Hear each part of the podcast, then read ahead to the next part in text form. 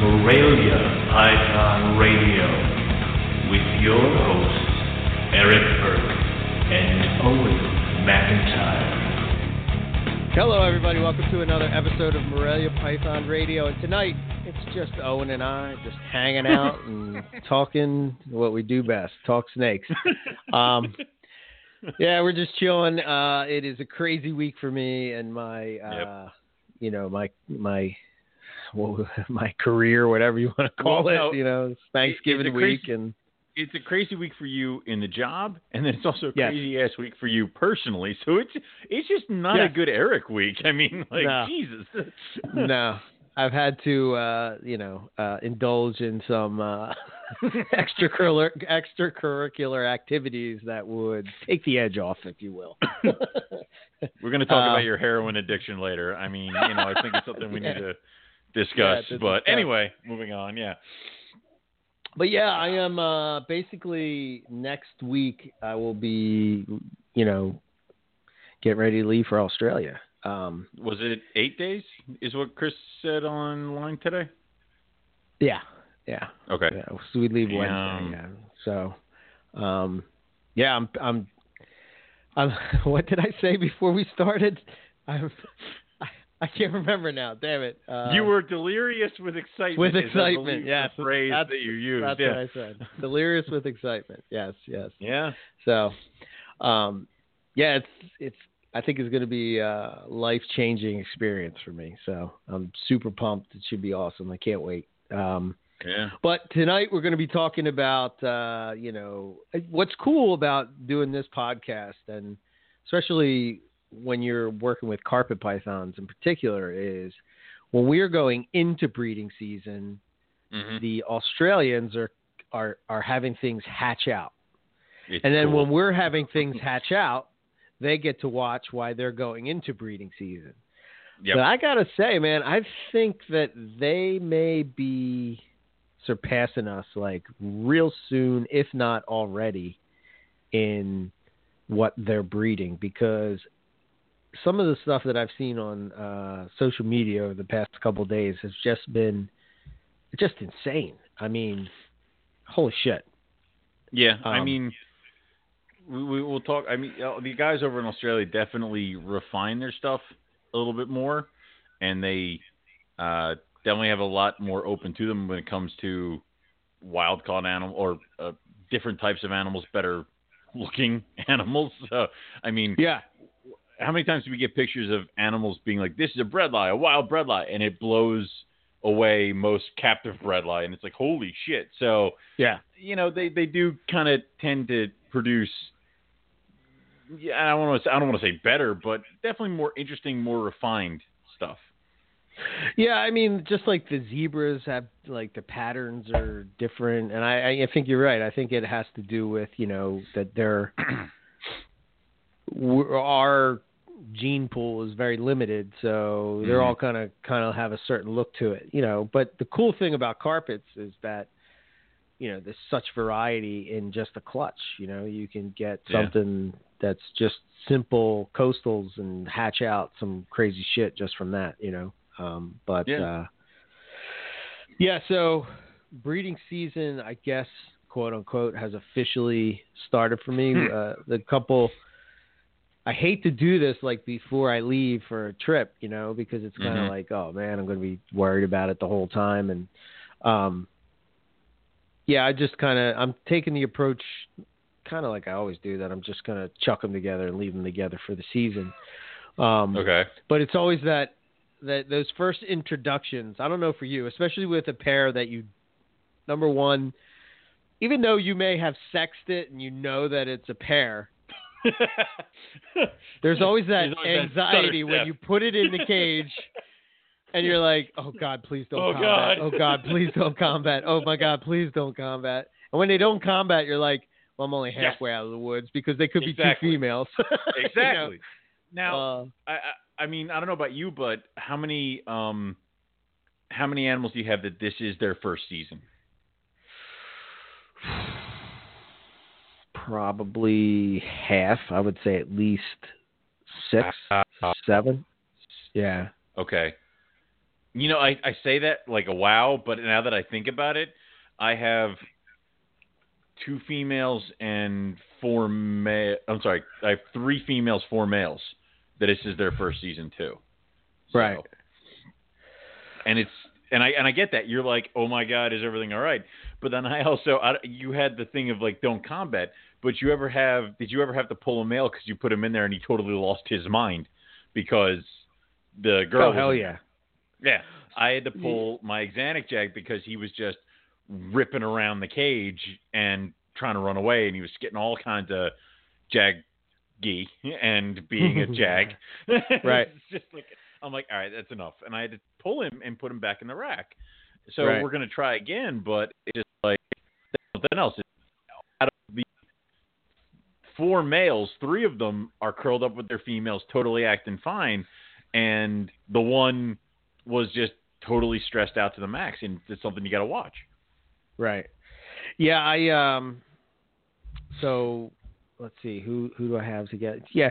And we had this big storm that came through out of Yep. freaking nowhere. Uh and it was what was it? Great. La- last last weekend or whatever. I don't even remember what it was, Uh, but It was Friday? last. Friday? Yeah, it was last. No, it was last. It was Friday, last Thursday.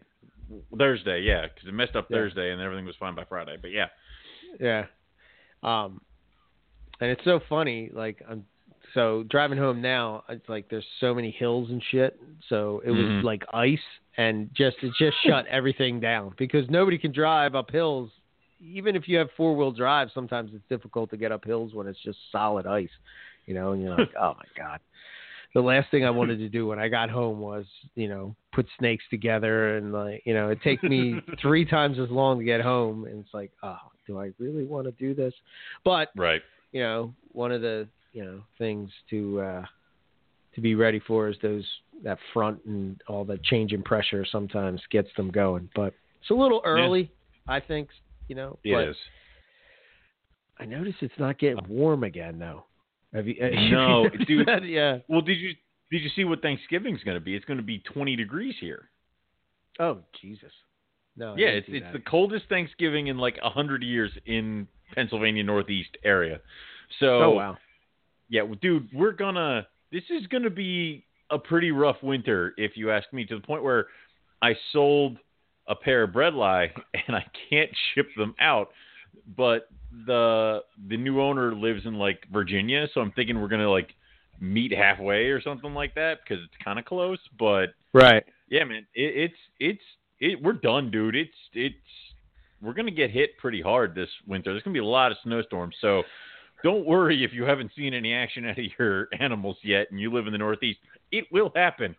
So Yeah, I got a little nervous because usually when I put them together, I usually see action right away. But you know, Mhm. just like you were saying earlier, um, this is a, a season where I have a lot of virgin females um, going. So you know, sometimes they don't get with the program until until a little bit. So now, and this is something that I probably am the only one who's done this. Have you altered your plans breeding wise out of anything that happened this season? Like out of how many babies have sold that you've produced, or the introduction of some new animals?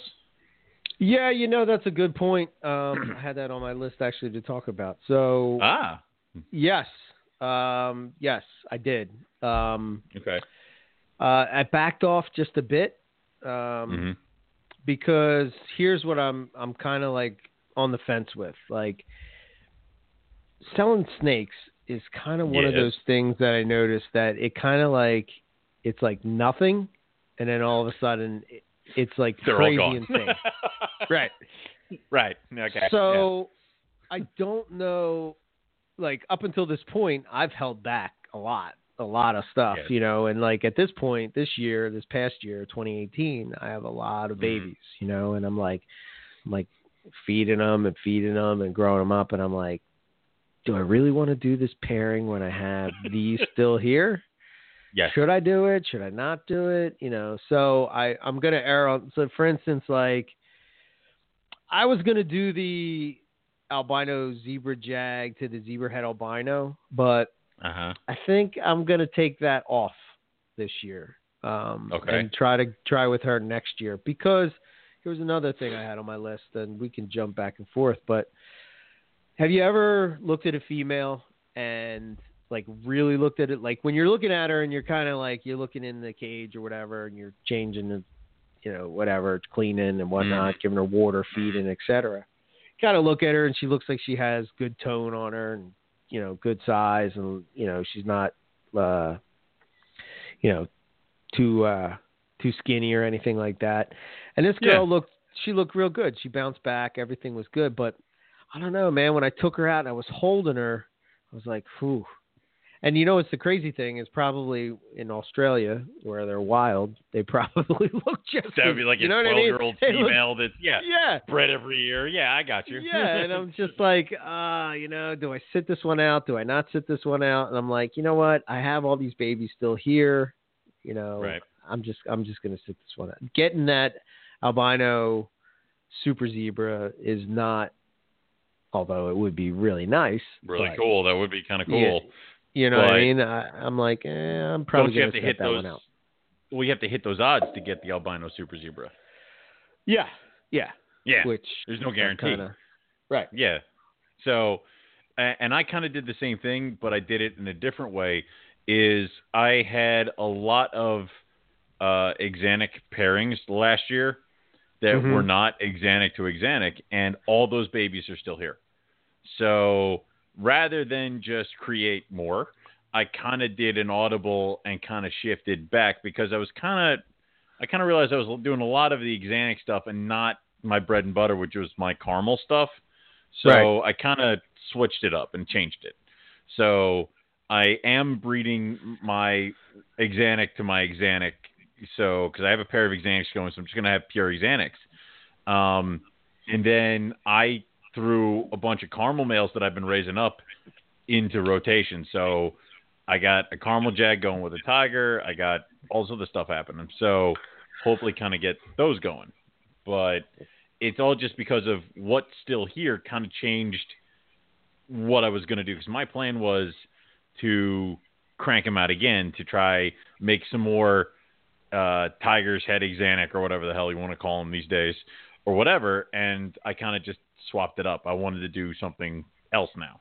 So hmm. Right.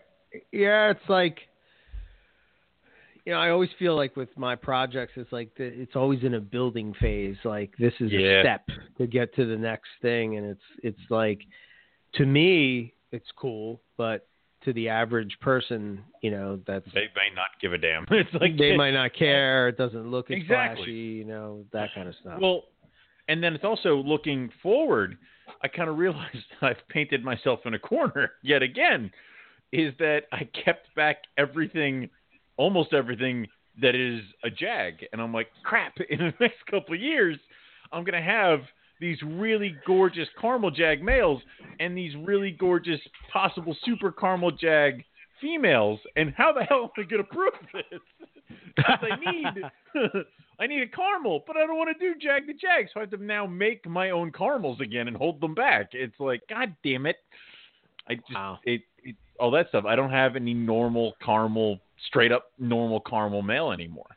So I'm I have to I have to do that. I need that. He, Yeah. It's going to be something I'm going to need. So What's Yeah. crazy is, I guess the I don't know if it's the way I bought things or just the way it worked out, but a lot of the pairings that I'm going to do this season, as opposed to last season, was very um, morph heavy, whereas this Yeah. season is more of the, um, you know, just straight subspecies stuff, pure stuff, as well as Yeah. pure as you can say. pure ish. It's like, yeah, I got you. It's like you know. Well, yeah, I mean, is it, Yeah. do we know it's pure? You know, Yeah, but that's sure. but that's but that's kind of badass because think about it is I'm not working with those projects and I know very few other people are and it would be cool for you to churn out some of that stuff. I mean, you're so um somebody I was talking to Mhm. uh, was like they went to a show and it was like, look, gelatin jungles, and some guy and they were like, no, no, no, those aren't. And uh, you know, congratulations for finding the word gelatin online and thinking you can apply that to your, you know, piece of crap here and try to sell it because gelatin jungles. Are, no, you're not Eric Burke. And it's like I got that. So it would be cool to see that kind of stuff come out. And you know, I'd like to see more of the localities. I, I was talking to you before the show how I really Yeah. want to get back into just straight coastal. Like those are the only carpets I'm going to work with is coastal, and then maybe even phasing out my jungles because I just want to get in back to what really kind of gets me going. So I do want to start picking up the locality coastals.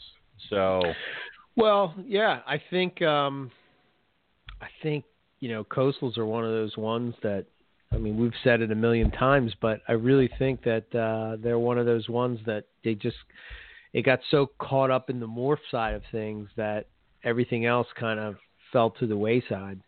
Um, and that's and that's something that I would say we were talking earlier about Australia being a little bit different. It almost seems like they didn't get caught up in the whole morph craze because they had all the different localities and all the different things laid out before them. So maybe they didn't get too far into it like we did where it was we're going to make jags. We don't give a damn what we're breeding the jag to. We just want to make more jags and it's like okay, and now there's a bunch Right. of fugly siblings out there and it's like you know it's you know and that's Yeah. that's kind of what happens where that got mixed in i mean and the same thing goes with jungle. It's like yeah you can breed these very pretty jungles and you're going to get half the clutch is going to be gorgeous the rest is going to be kind of eh. And if somebody buys those thinking that they're going to breed them and make pretty ones they're going to get more not so pretty and that just kind of keeps coming. So it almost seems like a lot of people don't care they just want babies. So Yeah, I mean, I look at it as I, I think, I think, I think it. I, I don't know if it's easier. It seems like it's almost easier to sell just a straight carpet python, no more for anything like that. Um, I I was talking about this with somebody, and it was, and I think, and I think they were asking like projects, and I was talking Mhm. to, and good jungles always sell, regardless. I don't care if there's anything in the tiger, just as long as it's got great stripes, good color, always sell. right. And if a jungle with crisp yellow and dark black will always sell. Doesn't matter. You don't have to get jag. You don't have to do all this other crap. Those two will always be a good selling point. Yeah. And I'm Yeah, talking was, Jason uh, Balin, Jason Balin tigers, like with stripes all the way down and kind of crap. So yeah, Yeah, his his shit is kind of off the off the charts. Mm. Yep. Um, especially some of that stuff he's selling right now. I mean, I I was Yeah. he was at my he we shared a table at Tinley, so I'm telling you, man, if you're looking for a tiger, that he you know he's got some really cool stuff, and they're Oh. up for sale now. yeah. I picked up a boy from him last year, and it's Mhm. he's gorgeous, and I can't wait. I have a uh, the the sister to the female I gave you that tri-stripe girl. Uh huh. I have her sister, but she doesn't have that stripe going down the middle, but she's perfectly striped. So I cannot wait. In a couple of years, I'm going to breed the two of them, and it's just going to be dizzying. It's going to be stripes everywhere. It's going to be great. Yeah, I know. You know, I I have so a couple of the coastal pairings that I'm excited about for me. hmm I have a Michael Pinnell or Lloyd Lemke line, whatever you want to call male. That is definitely, you know, you could tell right then and there. So, so you know, that's a that's a good example of what I'm talking about. Like, you can look at an M Pen Coastal and you know right away that that's an M Pen. Coastal. you know, it's just like, oh, that's M Pen. You know, Huh. and um, basically, we always talk about these things like M Pen dropping these names, but just in case it's somebody new listening, I'm just going to tell them like Michael Pinnell, you know, worked with a, a bloodline from Lloyd Lemke, and they just have a very distinct look, uh, very striped. And- and um, color like yellow. yeah, their It's- color is like crazy. Like some of them, like the one that the one that you had was very Oh. had a lot of yellow tone to it. miss Now the one that I have are very like lavender Yeah. gray type of tone. So again, that just shows you like you could get an animals from the same exact clutch and have two different projects that you could just kind of go with without without even putting any morphs into it and you know Yeah. you, you could and do that's that. but here's the thing: we appreciate that, and other people who might be ingrained in carpets appreciate it. But to anybody else, it's just a carpet python. Like you know, it, it's not. I it's don't know, man. I think if I think if I brought that female to Tinley Park and had her on display, I think people would lose their goddamn I, mind. I guarantee you get people. I, all right, I would guarantee that you would turn people's heads, but I also guarantee that it would take a true Morelia head to really appreciate what the hell they're looking at. yeah, they would probably ask, "What morph is that? Is that a Exactly, tiger?" as opposed you know, to- that kind of stuff." You bring you bring a gamma line jag, and every, everyone's infatuated with it because of what it is and how Yeah. it looks. So I, I will say that although you will turn some heads, I think you would turn more heads with a morph project than you would a normal. Oh yeah, for sure. Yeah. Yeah, because I mean, what do they call them? Dirt snakes? Uh, like poor coastals, No, man. Yeah, Those are your coastals and IJs. IJs are. Those are the pop ones, the dirt Yeah. snakes. yeah, right. there used to be. Do you remember? There used to be a dark side, light side, fighting every day thing Yeah, going on. I know, right? like, yeah, the two shall never meet, kind of a deal. Right. Now it's like granite zebra. This. I'm like, ah, the, ah, I I can't. so yeah.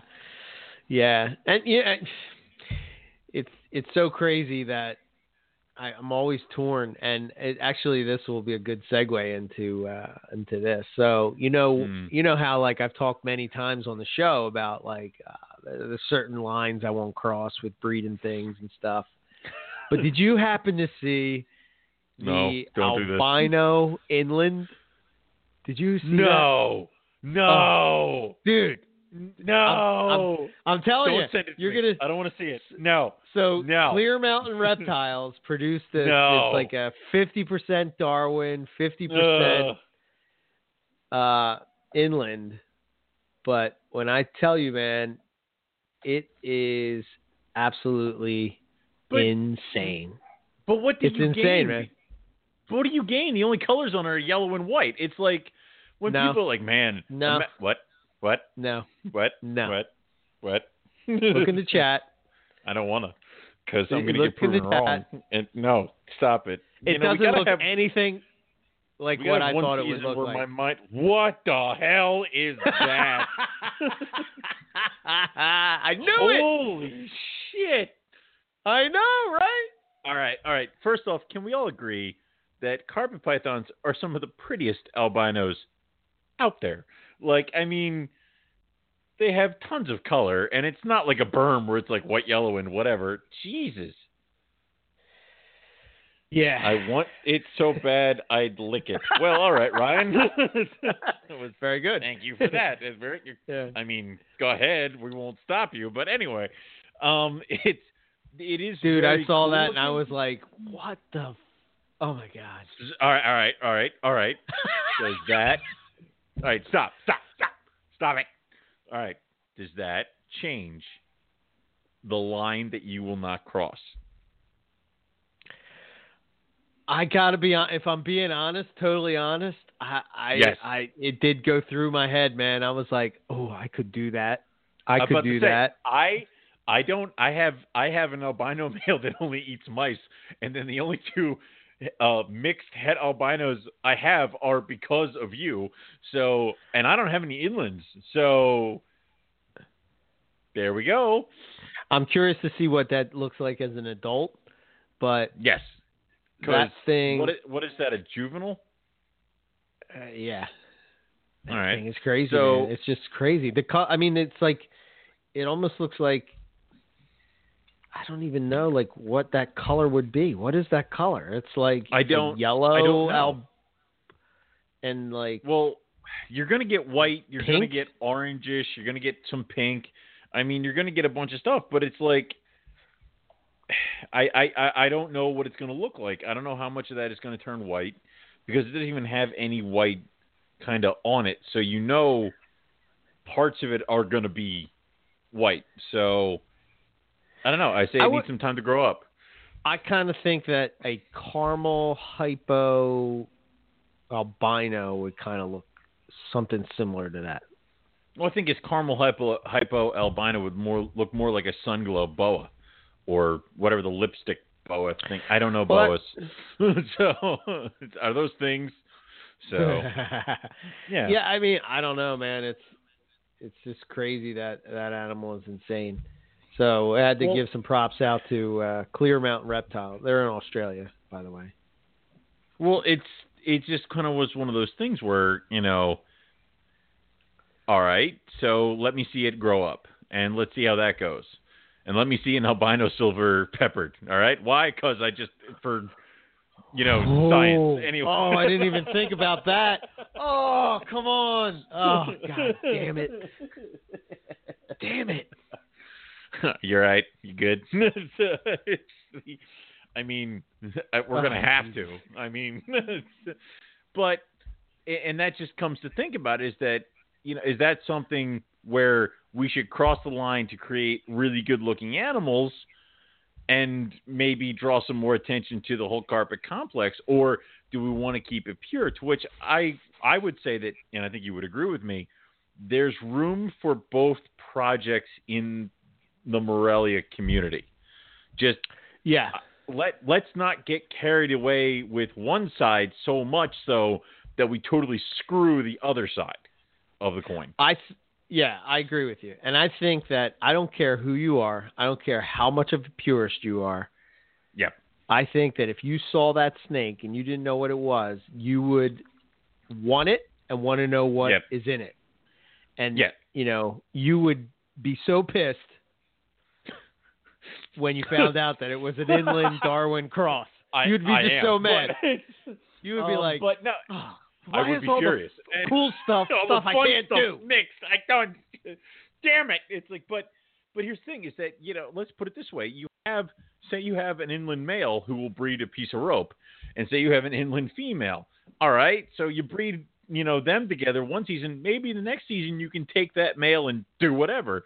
But you know, just so long as there's pure lines of certain animals and pure lines of certain things go to, because I mean, it always goes back to me, poison ivy, because with you, the only only line we would have back to that animal would have coastal blood in it. So it kind of just goes through that. If you have these animals, and if they are very interesting looking or very cool looking, or you're building a project, you know, make sure it's getting run one way. Like you know, all those guys were picking up the imported Papuan uh, IJs or Papuan carpets Right. you can totally breed it to a jag, but maybe breed it to another Papuan just to get some pure babies out there. You only have to do it once. I don't give a crap, but just don't get too caught up with it. Well, this is where I'm torn because as of Mhm. now, as far as I Mhm. know, in the states, I don't think that there's anybody that's crossing inlands into any morphs. So I That means- would agree. that means that those are still, again, I put quote unquote pure. Um, Mhm. They're the least. So do so do you be that guy? Do you be that guy? You know you know what I mean? I, Like I I I think you should Whew. be because I would find it hilarious. It is a huge think- hard pill to swallow, but I'm torn. You know, I really Well, am. it's I'm just like how has anybody taken a Brisbane and bred it to a Jag yet? Well, no, but to me, that's not quite as bad as Not as this. bad. And All right. The results would the Who's- results really? All right, well let, let, us go further. Who's to say that a Brisbane albino Jag isn't going to be one of the most beautiful things on the planet? It could very well be. Yeah, you won't know till you try. Yeah. I am not condoning anyone to try this. Please don't do this; it would hurt my soul. But Well, it's. but we no, were that's- I talking- can understand it. We were kind of talking before the show of um so me and Rob were talking earlier and uh he's babysitting a bearded dragon, right? and I and we're sitting there, we're having this conversation, and I was like, he's like, he's like, you know what? This is this is a really cool animal, and I was like, no. yeah. Well, no, no, no, wait. I, you know, All this right. is where our, my topic of rough scales earlier came to. Okay, all right. So- well, I got distracted by that topic. I'm sorry. Yeah, yeah, yeah, yeah, yeah. Give me a minute. I'll get there. I'll get there. Okay, there. all right, all right. I'm sorry. I'm excited. Um, So I'm sitting there and I'm thinking like, it's so funny how the reptile community takes for gra- I guess takes for granted is the is the what I'm what I'm going at. Yeah. You'll be crazy that you want this animal. You know, I gotta have this animal, whatever it is. Can you know for this for this conversation, we'll say it's a bearded dragon. At some point, Okay. they were new to the reptile hobby. You know what I mean? Yes. Way correct. back in the day, they were probably super expensive. Everybody wanted them. Couldn't, you know, like, oh my God, this is the coolest thing ever. Not only is it sort of a chill lizard, you know, look at it. It doesn't get too big and blah, blah, blah. Right. You know? And now, when you go to a reptile show, could you give two shits Mhm. about a bearded dragon? Well, they're not. Let me put it. They're not my thing. But I will also tell you that no, no one cares. It's like there Right. are a ton of beardies. It's like all right. Let me put it this way. Well, the people It- that breed bearded dragons. People care, who breed bearded dragons it. are totally all about it. That's it. They are totally about them, and I totally get it. I also understand that they are a very good reptile as a pet. But you know, are people going and spending thousands and thousands of dollars? Unless it's a zero, which is like those all white ones with like the black eyes. I mean, right. it's like you're you're exactly correct. At one point, a normal wild type bearded dragon, one of the most seen animals at any reptile rescue, was like ten thousand dollars. And at some point, somebody had to learn how to keep take care of these things, and someone had to establish this and establish that. Think about it even further, dude. Like crested geckos, leopard geckos, uh, Leachianus geckos. Somebody had to figure that shit out, and now you just go and get a bag of Repashy and mix it up and put it in their cage. It's like, Right. are you kidding me? It's like at one point Right. some asshole was mashing strawberries or something. it's like that. yeah, right. That's how that stuff goes, and we do take that for granted. And we've also seen that with carpet python. At least I have, or you and I have, because we. I remember when carpet pythons had two morphs, and one of them was a tri-stripe, and like, and that was it. So Right. it's like it's like you, you kind of take for granted a lot of that stuff and a lot of the people who have come before you and worked out all the kinks i mean like green tree pythons uh, like people are breeding them in bins and it's like at one point these things were only ever bred in zoos by people who were watching them 24/7 and what was the thing that like I think Eugene Bessette said to us that he's killed more green tree pythons than he's ever bred and it's like because he was one of the original guys who had to work through all those kinks and they were devastating sometimes so Sure. it- who's to say in the next 20 years that everybody's going to be like, man, Boelen's pythons are easy? And we're like, you have no freaking idea. So, you know, Right. it's like that. So, I think I, I, I just think that you know, and I think for me, mm, I'm just gonna say me. Here's an example, right? go ahead. Papuan this is Papuan pythons, not carpet pythons, Papuan pythons, right? Beautiful Right. animal. Amazing animal, you know? And Yeah. I have a pair and it's like you do. do I really, really appreciate? I mean, I do, but at the same time, like, you know, it's like, okay, now I'm worried about moving on to what the next, you know, project that I'm going to add. Or, you know what I'm saying? Like, it, it's like you Mhm. sort of, that's sort of like, okay, I got that. It's almost like the quest for the animal is more Far exciting more interesting. Yeah. than when you actually get the animal. And I, you know, I had to take a step back, and I'm like, like, huh, you know, like, am I not uh, appreciating this animal because now I have it, and you know, no, I wouldn't say that. I would say that, you know, we are also guys who have large collections. So, Yeah. we can appreciate the animal without giving it the due course. But I will say there are guys out there who maybe are more devoted to an individual animal or individual species. Like you have Papuan pythons and Austin has Papuan pythons. And you guys Yes. both enjoy your all- Papuan pythons, but I would say that Austin might enjoy them a little bit more than you, just because, th- like, he doesn't have those are those are his things. I mean, he's he's really enamored and impressed with these animals.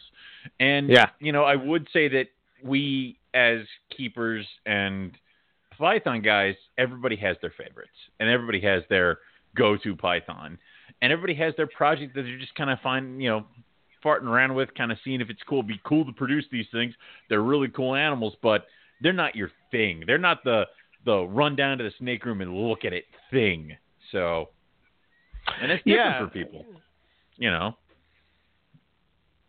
Yeah, yeah, I, I yeah, I, I, I would agree with that. I think, I don't know. I just think sometimes like uh, the way that what would that be? I, you know, like that whole trickle down type of thing works. You know, we were talking about rough scales, right? And I'm sitting there Yes. and you know, before we got on, you know, obviously I'm doing a lot of research in Australia and whatnot, and I'm already thinking about where I'm going to go next, you know. So, Right. like, we're already like, oh yeah, what would what what would be cool to see? Where could we go? You know, and I don't know why, but like Hmm. Google Earth has like opened up my um like I as much as I'm into Australian reptiles, you would think that I would be on there all the time looking at stuff. But I'm watching this show and this guy um it was on Netflix, it's called Wild Australia and he goes to like different um uh different sections of Australia. There's like the reef episode, the desert, Mhm. the you know the wetlands, uh, the the rainforest, etc. Right. So he's in the desert one. He starts down in Alice Springs, and he's talking. He's you know you, you're looking at Uluru and all that kind of stuff, and you know then the, he slowly works his way up north. But for whatever reason, it never clicked in my head. I don't I don't know why. Like that like that way is towards the Kimberley and like Yep. that's like those iconic looking pictures of Australia that you know that rocky outcrops Yeah. and basically he was talking about how I guess when it rains you know the rain pools in like these in in those rocky outcrops and then vegetation is can grow and you know et cetera et cetera so you have like this sort of like desert environment with like you know vegetation almost which Mhm. Is very unique looking and like it's just beautiful. It's just like the landscape is just beautiful. And i'm like wow. And then they're talking about how difficult it is to get up into that area. And then i started thinking and i'm like wow we have rough scales that we have. And somebody had to actually take a helicopter yes. To go get to them. get to the area where the rough scales are you know Yep. like and then and then and then you got to find them. Getting there is step one. half the battle Find it's half the battle. You got to Yeah. find the bastards. I mean, that's right it, it. It's this is never lost on me when I look at my guys, and they are some of my favorite animals because of the story that comes with them. I mean, they got the keeled scales, they got the cool threat display, they got the great eyes, they got the awesome color, they have the cool personalities. But the fact that like people nearly died, it's like this this could have been very bad. I mean, Yeah. and all this other stuff, and the tie-in with Mark O'Shea, with the zoo animals there, the fact that these things were at one point in herpetoculture to be on the same level as uh, you know uh, an Oenpelli python to never ever ever be seen, let alone be owned, it blows me away, and I that's part of why I love them so much. So Yeah, I think I think that it'll you know eventually there'll come a point where they're what like three hundred bucks or something like that. oh yeah, I can't I'm wait. sure. I'm gonna buy them all. I'm gonna sell And every single carpet python. I'm just gonna have roughies. Screw you all. And- and they're not they're not they're not flashy, but no. at the same time, for what they are, they're very very cool. And well, like my my worry is that say in a couple of years they become the 300, then what happens? Do people stop breeding them? Do these things eventually become like ring pythons where they Oh, have their sure. boom, they have their boom, and then they have their fade because you know there's not an albino rough scale python. Like are these things going to explode? Everybody's going to get a couple. Everybody's going to stop breeding them, and then we're going to be down to like barely any. I mean, I would see that happening. So and that's where you'll be in a good spot. God damn right. I'm gonna have like six. so we'll see. Um, okay, there you go. You got that. Yeah. Yeah, Um, we, can't, we have to stop reading while we're doing a podcast because you know we both just pause. Yeah, I know, right? Um, no, dude, and and we've we've talked about that before. You do you do what you like. I mean, your your thing is your you know Papuans and all your other projects. So maybe the Papuan Pythons are not your top top top, but you know they are really cool and they are something to think about. Just like how you know uh, Timor Pythons. You know, you got those, and and also it goes different. Like you have your white lips, and I mean your white lips are cool in your mind. Where do you put your white lips? Are they like one of your top main species, or are they just kind of cool because No. they're there? Exactly. You know, No, no, For- they're for me, I'd Yeah. die if I ever produced them. So yeah, Oh, don't get me wrong. I would be super, you know, give myself a pat on the back type of deal if I, you know, produced them. I'd spike her. I'd spike the female like a football. Okay, I'm just telling you that's how I would react. to that kind of but I think I would probably, I don't know. It's just like you said. There's certain species that you're just you're into, and there's other ones. I, I think I would be just as excited to produce, probably even more to produce diamond pythons. You know, Mm. like to to Yeah. say like, oh shit, you know, like a lot of people Well- think these are difficult, and I just produced them. You know, well, really they're Well, not. you know, they're just different. And also, you know, you do have a fantastic freaking reduced pattern project, so um you better get on that. yeah. Yeah, wait till you see this male, dude. Holy I- shit. Dude. so goddamn pretty. yeah, yeah. And it's a, you know, being an adult, it's very very impressive animal for sure, you know. Um Awesome. but uh yeah, I don't know. It just, you know, there's just things that I think about and like uh I think that that that those taking a trip to go see whatever animal that you dig in the wild is just I think it gives you a different perspective of uh of of those animals, you know. I mean Well, I, I would agree with that, but then also, I mean, are we? I don't know about you, but I'm enough of an animal guy that I'd kind of dig doing what Zach's done and like going to Africa and seeing their, you know, herpetofauna, even if it, it had nothing to do with Australia stuff. It's like even just going on some of these oh, trips. Oh hell yeah. is yeah, badass. man. I mean, I don't give a crap where we're going. You can drop me off on Madagascar, I'll find something cool. Like you know, Well, it's fine. I think I think yeah, I think that the thing I think for, you know, especially, you know, guys like you and me, like it's not only reptiles that we geek out about, you know, Yeah. just animals in general. Not even, you know, you can even the even just the environment. Like there's something about to me that's just like adventure. You know what I mean? Yeah, like you're going on a I don't know if it's the uh, my inner Indiana Jones or whatever, but uh you know, it's just like All right. Um, I demand that you wear a fedora and Rob follows you around wearing a Mets hat, screaming "Okie dokie, Dr. Jones." That's all I want in this world, and I think you need to make it happen. so uh, that's funny. that's all I Um, want. so, but Yeah. no, I, I agree with you. But also, like, I, I don't know about you, but if I got to go see elephants in the wild, I'd be pretty much enamored with them. So it doesn't necessarily even need to be reptile. It just has to be something, and it's it's really cool. No, he is not. It no doesn't exist. It does not on Madagascar. It's not a thing. God damn it. God, I hate you. I, I hate you people. yeah. But uh, yeah, I mean, uh, then there's the ultimate spot to go to would be you know like Papua New Guinea, Indonesia. You know, Matt Matt's Yeah. talking about Borneo. You know, places like that. Dude, imagine seeing an orangutan in in That- in the dude, wild. You know what I'm saying? go to like something. Go to Komodo, see the fucking dragons walking around. I mean, that'd be killer. I'd be Yeah, I guess terrified. but you know, and I, I think, yeah, I know, right? I think that's the sort of the you know, as much as people would probably that you know are into animal rights and stuff may complain that we keep snakes in in boxes and whatnot, and you know, blah blah blah. But I think Mm. at the end of the day, I think it just gives you.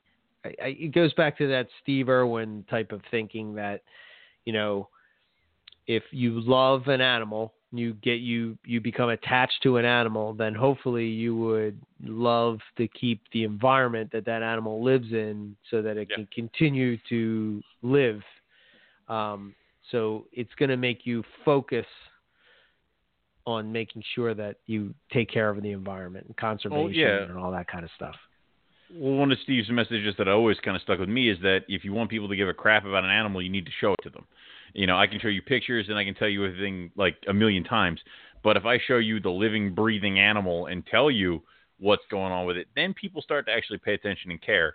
And I don't know if you've seen uh, the new Animal Planet show with his kids yet. Yeah. Yes. Yeah, I, I it was. I, I'm so happy. it's like it's all I wanted. so it's like, Yeah. Right. I'm like, just show me the gate, show me the crocodiles. Yay! it's like that's that's it. You know, and it's all that kind of stuff where you know these things, problems that are obviously still happening, and obviously going to these places is going to make you care about it a little bit more because let's say you and Rob go to Australia, you see all this cool stuff, you see all these fun things, and then later, like two years from now, you find out that a lot of the areas you went to go visit and you had a really great time in are under threat of like deforestation or crap like that.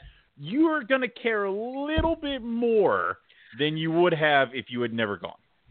Yeah, because you want that that to be there for your Exactly. for you know for your kids and your kids' kids and you know et cetera, et cetera, and keep that going and um, preserve that for you know the next generation. Um, yeah. I think I think something that's super. I'm I'm hoping that in some way I kind of see this because the one and I don't know. So we're going around the time where there's not going to be, um, you know, a full moon or anything like that. So are we going to Oh, be able to can't. see? Can't track the What? moon cycles. You No. You definitely have to track the moon cycles, man. You don't Stop go it. halfway around Stop the it. world and uh, make sure that the uh, that you have every opportunity to see animals. So if it means tracking the moon cycles, frig it, I'm tracking the moon cycles. Anyway, All right. Anyway. uh, and I'll take my shots on the show. Fine, so be it. Uh, but I think that uh, the whole idea of seeing that I just uh, there's this shot, and we talked about it when Justin was on the show of like seeing the freaking Milky Way in the sky. You know, and it doesn't have to be Australia that you go to see that, but anywhere where there's like you know very low light pollution, you're gonna look up in that sky and you're gonna be like, wow, we're just spinning through space. Like I think the saying is, look, I am a I'm just a smart monkey, on a rock. on a rock, spinning through space, and it just like changes your monkey whole on a rock. perspective. You know, Joe Rogan was talking about that, and I was like, yeah, man, I think I think my whole perspective will be changed in that uh, in that instant of what life is all about. But but yeah, I don't think that you. Uh, I'm curious. I'm really excited to hear about uh, Zach's trip and and and what he. yeah, we're gonna I have mean, to we're gonna have to some- we're gonna have to drag his ass onto this show and he's gonna have to tell us all the cool shit that he found because, you know, number one, it's been a while since we dragged Mr. Baez onto uh NPR. And Yeah. uh yeah, I think he needs to tell us about his uh jet setting adventures. So Yes. yeah. Yeah, for sure. So, you know, I don't know. That's I, we're kind of all over the place. We're going. We are with to another, but but I think it all ties together. You know. Does it? Because I'm lost. so it's Well, we were talking about breeding and like kind of like do you back off because of what you Well, have going on, and you know, and and and I'll and I will go we'll backtrack just like one more time. We were talking about how like animal rights people might be a little upset because we breed snakes. I Uh-huh. kind of think about it with my way is that if I can establish a captive breeding population of something, maybe we'll start leaving it alone in the wild. Like that's kind of comes with a lot of the stuff that I have going on here. um, especially with the colubrid stuff. You know, if there's more of these captive breeding projects, maybe we don't need to go through the jungle and grab every single freaking one. Maybe we'll leave them alone and they can just sit there. So I, I would like that, and that's why I kind of kind of deem it as that. It, some of these things are for fun, some of these things are for me, but other ones, if I can help establish something that would help the wild ones stay in the wild, cool. So that's Yeah. my inkling. That's what keep that's what lets me sleep at night. Yeah, I would agree. I uh, Hmm. I would agree. Um, so our good friend, uh, who I don't know if I'll see when I go to Australia, but we have Scott no Eipper. friends. Uh, Oh, yeah, yeah, it's okay. true, true story. so Scott has a very cool book that well he has he has a couple books out now. Uh, one is uh, about frogs, and the other one is about um, deadly animals, and then the other one that I'm excited about is Australian snakes. I cannot wait for that to come out. Um, you know, one of the ones, that, one of the the things that I think is cool, and this is outside of uh, you know pythons, is um, the tree snakes that are in Mm. Australia. Like yeah. I know in Guam, the brown tree snake is looked upon as an evil, evil, evil snake. Well, but, it's uh, invasive, so we're allowed to. So Right. you know, yeah. But you put it in its environment, and wow, man, some of those, some of those, uh, I don't even know what is that. Is that Boiga? Is that what's? Uh, probably Um, messing that up, but probably- Probably, probably not. I don't know what it is, but dude, there have been pictures circulating the last couple of weeks of these tree vipers, are, like blue with like water speckles on it, and then the hairy bush vipers and all this other stuff. I don't know why, but you know, a a good tree viper with those big freaking heads, kind of like a, um, oh my freaking god, I just totally blanked on the name of the damn thing. Bushmaster. Like those Okay. big viper like heads are always been appealing to me and always Right. really kind of cool. And but I would never touch it or own it. But the same thing goes with those kind of trees, tree snakes and stuff like that. They can be really badass looking. So yeah. Oh yeah. Can you? And again, um, there we go. It is? Boiga. there you go. I didn't know. I just- Regularis. Okay. don't even try that. Yeah, I know. I, I just totally butchered that. I shouldn't even went there, but I tried. I don't know But, why uh, you did. so, but yeah, Um, but very cool. Um, what else? What else did I see floating around that Australia has that's down there? I know um, uh, Sean Carroll. He uh, he had some pretty cool black Darwin's pop, or I should say dark Darwin's pop out of his uh, dark het to het pairing. I don't know if you saw that, but I did not. But are we talking like almost poison ivy, like dark, dark? Because if that's true, that means that we're starting to see it in other, you know, other subspecies of Morelia. I mean, well, I think uh, there's a couple melanistic projects in um, in Australia Also, that have to what do with that- Darwin's. what was that princess? Whatever the hell. Jesus Christ, they're dark. Yeah. Um. Yeah, that See, that it's- but babies you can't really tell because I mean, like I've hatched dark babies that shed once or twice, and then all of a sudden the pattern and the color explodes. So, you know, show me yearlings, show me two year olds, three year olds, then then we can start talking about what the hell we're looking at. Well, sure. I I mean, I'm not saying that he said that they were. No, I'm not saying that anything. either. I'm just saying. I'm saying. I'm, just saying, saying that they're if that awesome. but if I bred poison ivy babies together and that came out, I would be like, oh yeah, maybe I'm Oh. onto something. You know what I mean? Like, you uh, know, and that's the thing. I, it's awesome. They're great looking animals, and I'm excited to see how they progress. And, and I really want to see it. You know, I, it's just I wouldn't start jumping to any conclusions until we get a little bit further. But yeah. no, they're well, badass. it is. looking. It is a little, you know, convenient that it's shown up in multiple poplin carpet pythons all over the place. You've seen it, and uh, you've seen it in Darwin's. They're not too Yeah. far away from each other, and No, I don't know. We, and we saw it in spray painted jungles in um, yeah, was that? true. Ukraine. Yeah, I mean that Yeah. we saw that, but it's it, it it's not. But I know what you're of a leap. saying. Yeah, you can't. yeah. You can't. You can't. Like you know, you don't. You don't count your chickens until the eggs are hatched. Yeah, and this all just harkens back to you know, people used to just come out and every weird looking carpet they had, somebody try to slap a name on it before you even tried or got any further. It's just got, and that's all I would say. Would just be do your due diligence and see what's up. And I, I, again, I would be just as excited, but um, I guess we'll just see how they turn out. Yeah. And then uh, one other thing I saw, and this was, uh, I think the guy's name was Joel Robinson. Uh, he hatched out. Well, he didn't hatch it out, but he has this amazing coastal carpet python. You have my attention. Uh, yes. So, all right. I mean, we can switch from one thing to the other where we're looking at Oh. this crazy. We're looking at this crazy. I know, right? What the But hell? see, I love that just as much as I love that I inland uh, Darwin albino thing. I mean, that thing is just insane. That's dude. That's like that just screams red influence to me. I mean, where's this guy located? Australia. Damn it! Damn it! yeah, I know. All the good shit's in Australia. So now I don't. I have no idea. I'm not going to make any conjectures of what the hell I'm looking at.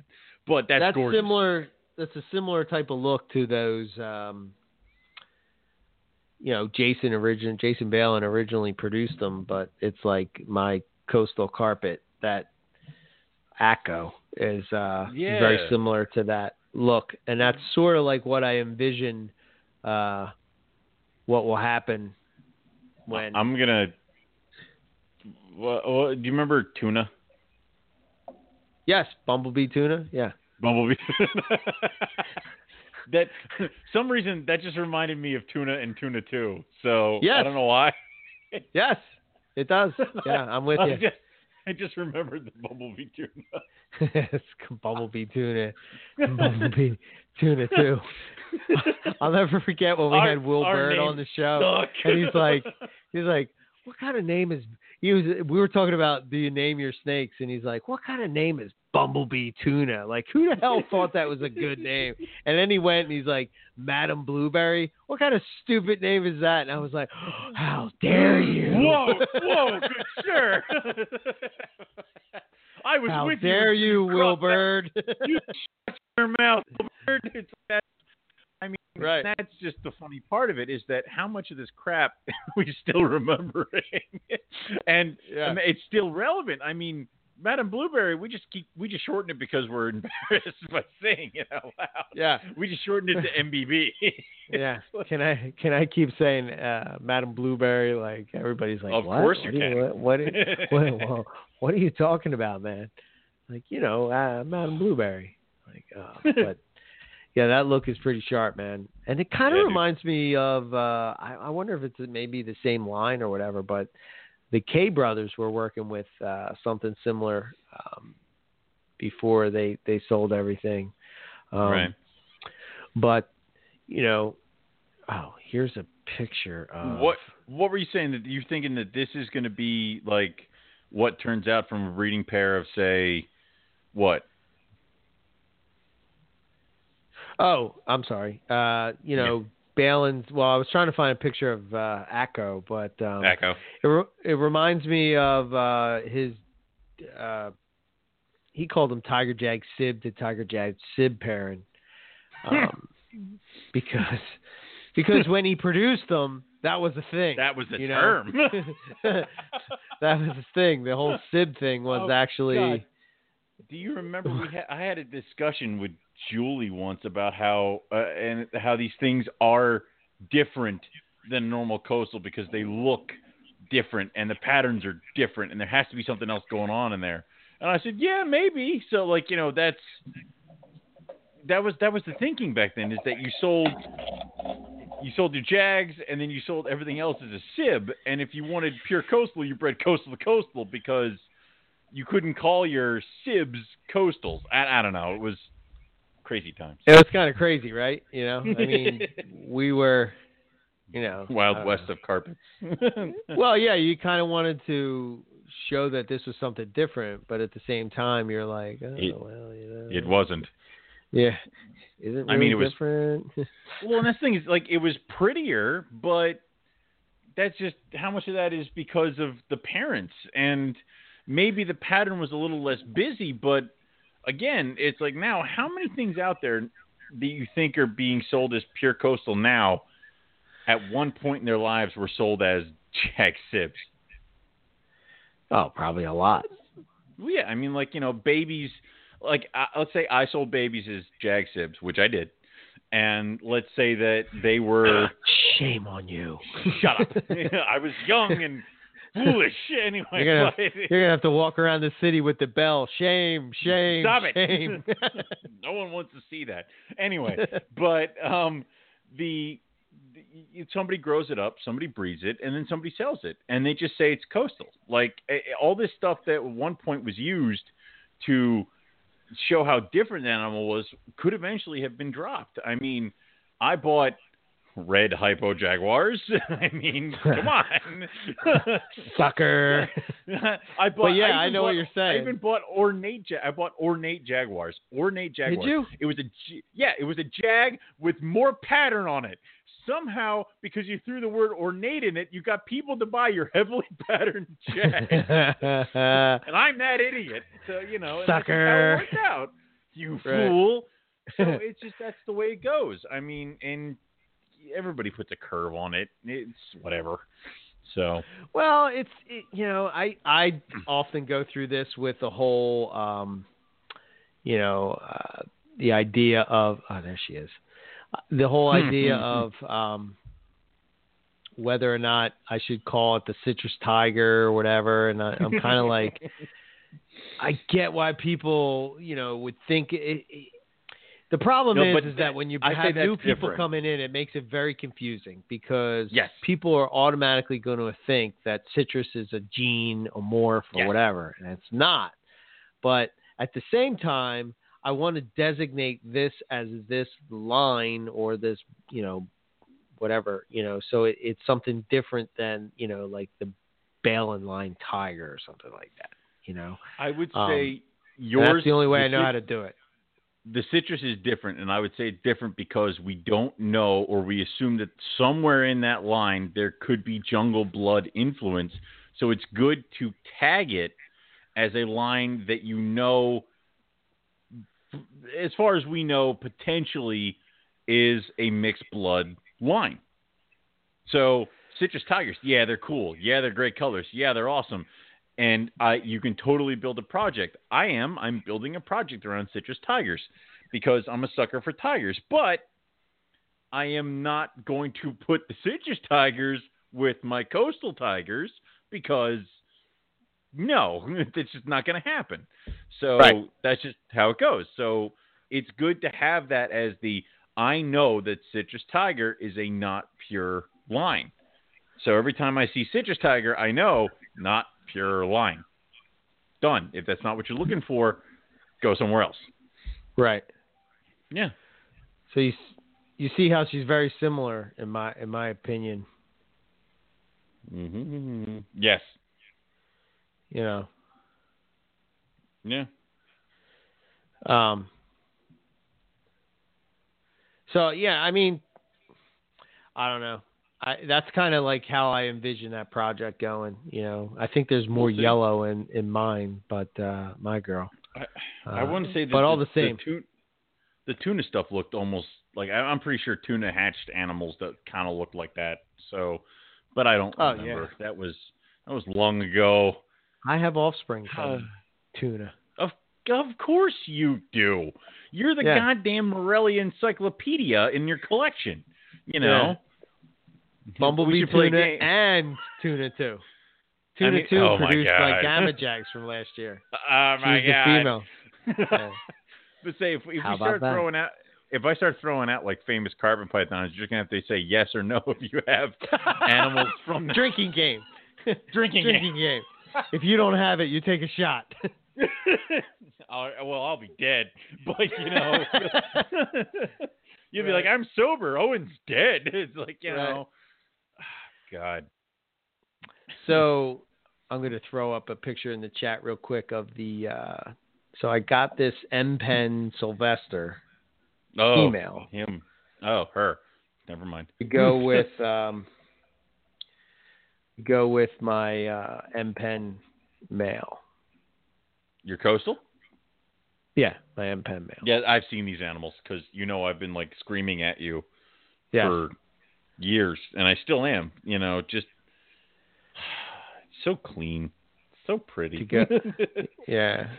yeah, and that's that's classic coastal, dude. Like that's Yeah, it's beautiful. you. It's, I know it's gorgeous.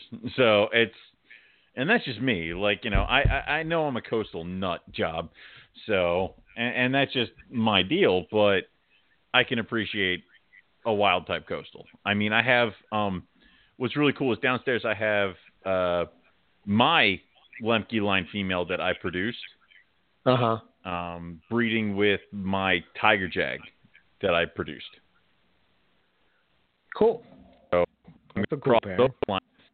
Well, it's it's fun because I produced her, and then I produced the Tiger Jag's father, and then produced him. So it's like I got a grandkid to a kid, and it's like it's it's really cool. So, and he is insanely clean for a Tiger Jaguar, and she is a gorgeous representation of a coastal. So I can't wait to see and it's just going to be classic Tiger Jag stuff. Like it's we're not there's no caramel, there's no zebra, there's no it's going to have classic coastals and classic Tiger Jag stuff. So Right. I'm excited to see what they do. Yeah. Yeah. Those projects are cool, man. I mean, you know, I think. uh Those are those are for me. Everybody else can I don't care what they like they, they may they may get some. Those are for me. I mean, I Right. we've talked about my love of Tiger Jags on the show numerous times.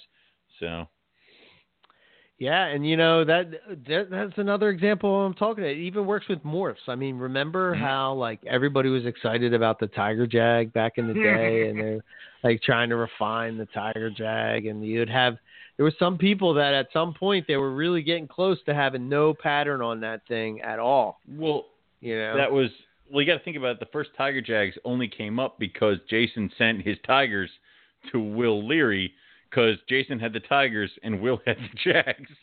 So it was they had to work together because right. that just happened to be how it worked. And I remember the first Tiger Jag they produced, they bred back to another tiger, and that's where they got. They called it a super Tiger Jaguar, and he had very little pattern on his body. Um, Right.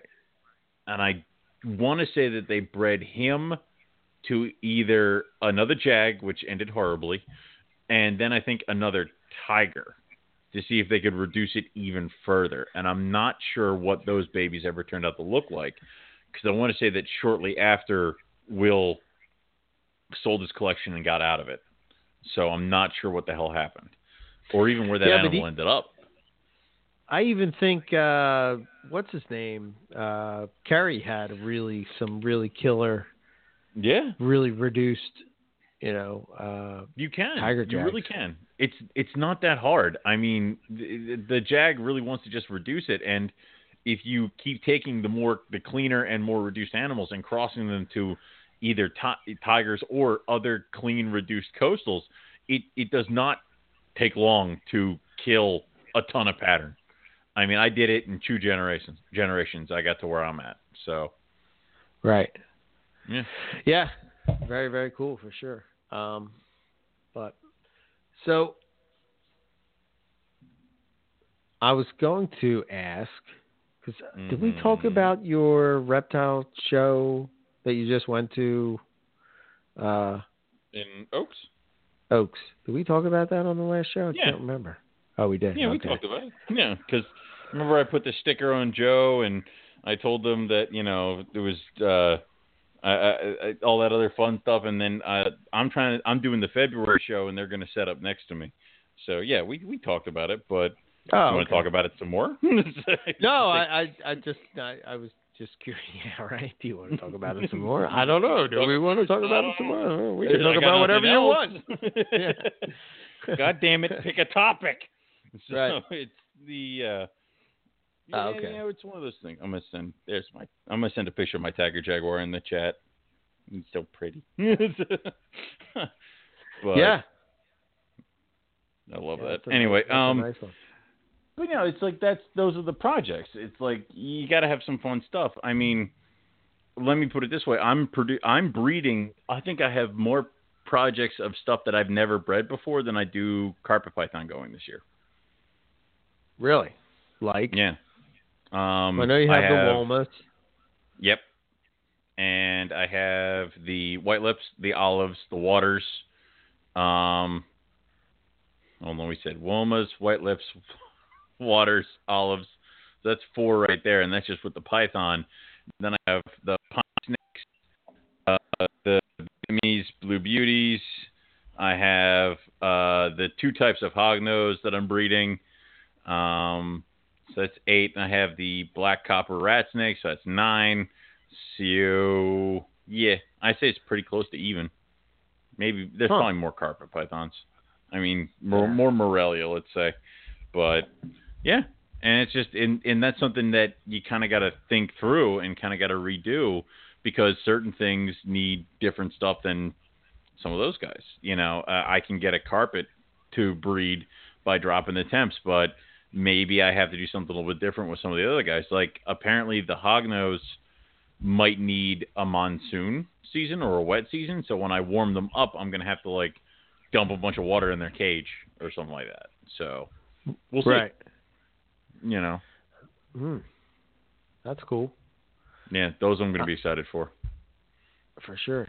Did you see that video? Speaking of water pythons, did you see that video I posted up on our Facebook page? Uh, the um, water python eating a looked like a monitor underwater. Oh my god. well, no, but I believe it. They're horrible creatures. So it's see, I mean, dude, I like I want to breed the water pythons, and on the other side, I don't want to breed the water pythons because she's just evil. So and just insanely evil. And then I here's the thing, they're together right now. So I pulled them out for cleaning and I pulled her out and I put her into a bin.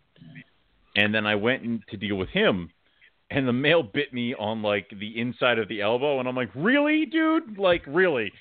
She was supposed to be the freaking problem. You've always been chill. Like, really?" So it's right in there too where I think they're really cool, really underrated little species, but so such jerks. so, see, mine are chilled. I don't know. well, no, I wonder if it's a difference in uh, the type. Like mine are Queensland. I heard that Queensland are a little bit more settled, and mine are mine are New Guinea, right, or wherever the hell. I mean, Yeah, mine are not so. them. mine are not. Yeah. Whatever they are, mine are not Queensland. So it's Yes. like that's The that's the, opposite. difference. The op, they're different. So it it is what it is. I mean, like you know, it, it would it just kind of got to deal with certain things, and I know that I know that my animals right now they're hungry. They the the drop hasn't happened enough to kind of shut them off, so they're all kind of pissed off. So you kind of got to deal with that kind of stuff, and you have to plan ahead a little bit. I mean, I've already started messing with my olive pythons by uh, putting my uh, second male in like a bin with a bunch of holes drilled in it inside the olive cage. It's kind of like in a shark cage. he's like in there protected from the other Okay. male, and he's and he's just ripping around the cage like around this tub. And then after a while, I pull him out, but I haven't got any locks from the olive pythons. Um, so my white lips, they're kind of dealing with each other. The female bit the male the other day, so I think they need to be cooler. So you just got to work it out. Wait, the female bit your male? Yeah, like right on the head, like full force, bit him, wrapped him. I had to separate them, and then they went back to their opposing Holy corners. hell, man! Yeah, she's a bitch. But it's like that's that's what happens though, because if the two of them are hungry, any movement in that cage gets gets bit. So after a certain amount of time, or after the guess they hit a certain temperature, they chill and they start relaxing and they don't start biting and they just kind of want to sit with each other, and that's kind of where I'm trying to get at. Um, he's fine, but it's something you gotta. These these guys aren't as easy as carpet pythons to pair up. Oh, that just makes me crazy nervous. it, it, insanely nervous. Are you kidding? I, dude, this is all this shit is happening before next year. Next year, I get to put my roughies together, and if you think I'm not going to be a nervous wreck when that happens, Ooh. Yeah, but are they known for? They're not known for being no, like, no, right? No, yeah. but they're not territorial no. at all or anything. Not at all. But you know, I'm I'm just please don't hurt each other. Please let each other get warm. Don't don't hog the heat. please don't Yeah. let anybody have, don't let anything bad happen. You know, that's all I'm going to be worried about. So Yeah, I uh, yeah, I, I'm with you. That's there was a there's an there's a poplin carpet that I was going to breed this year, and I I was kind of like you know as I'm going through, I'm kind of looking at everybody because you know that's what I I really assess them when I'm going to put them together, right? So right. I'm doing one final clean and um one final clean and then uh I put uh I start looking at, you know, who's going to go to who, look at what I thought was going to go with what and then I start actually putting, you know, animals together. Yeah. Um but the the one female, like I said, is the same with the zebra head albino. I was kind of like, eh, I don't know. And this snake is too important to me to to like try to push out babies Right. um, and not wait another year. Like, what's another year? You know. But then, yeah, you no. know, at the same time, you sort of get nervous. You're like, mm, do I? What happens if something happens in that year? God forbid. You know. Yeah. So dude. I don't it- know. We, we we all run the risk. I mean, and what we we said numerous times, breeding is probably one of the most dangerous things you can do to your animals, where a lot of stuff can go wrong, and Yeah. you know a lot of stuff you have you have to be prepared for this kind of stuff. And if you're if you're not ready, then don't do it. I mean, and that's just kind of be how you have to figure it. If if you're too afraid of what could happen, then err on the side of caution and don't do it. Um, and and I mean, like, dude, this year I have a caramel head axanthic I got from Nick that is Right. ready to roll. She's she's Right. big enough. She's ready to go. I want her to go to my axanthic jaguar for the obvious reasons of that. so, but the axanthic jaguar lost his head. He didn't want anything to do with her. So, luckily, I have the two backup males. So I will ask you, when do you consider this male is completely useless? It's time to go to the backup. Who? Um, for me, that kind of depends on uh, like how bad do I want to do the pairing, and I don't know. I, I kind of that's kind of what I would assess at this point. I would kind of look at it, and if I didn't see any action, the Mhm. problem I have with that is that you don't know if they locked and you just missed it, and then you go and put another animal in there. How can you say that that one was the sire? Now, with some things, it probably doesn't matter, but you know, like for instance, Well- if you're breeding your your olive pythons, it's not going to make Yes. a difference if you I don't have one male or the other. It's more than You likely they came they from the produce same parents. You know what I mean? And they're olives. They're olives. They're all going to be green little olive babies. If I breed them and like one comes out jet black, we're going to have a fucking problem because I'm not going to know who did it. I'm going to be like, Right. shit. so it's just, but you're, you're, I get that. But let's say in my situation with the caramel head axanthic and the axanthic jag, he lost his mind. He didn't want to be in there. He was flipping out, so I pulled him. So let's say a couple weeks go by, they both cool down a little bit more, and I try again, and he's able to kind of just sit there. He's able to kind of just hang with her. Right. Don't see any action, don't see any action, don't see any action. So I pull him and put the Axanthic mill in because I want caramel Axanthics. That's the whole point of this pairing.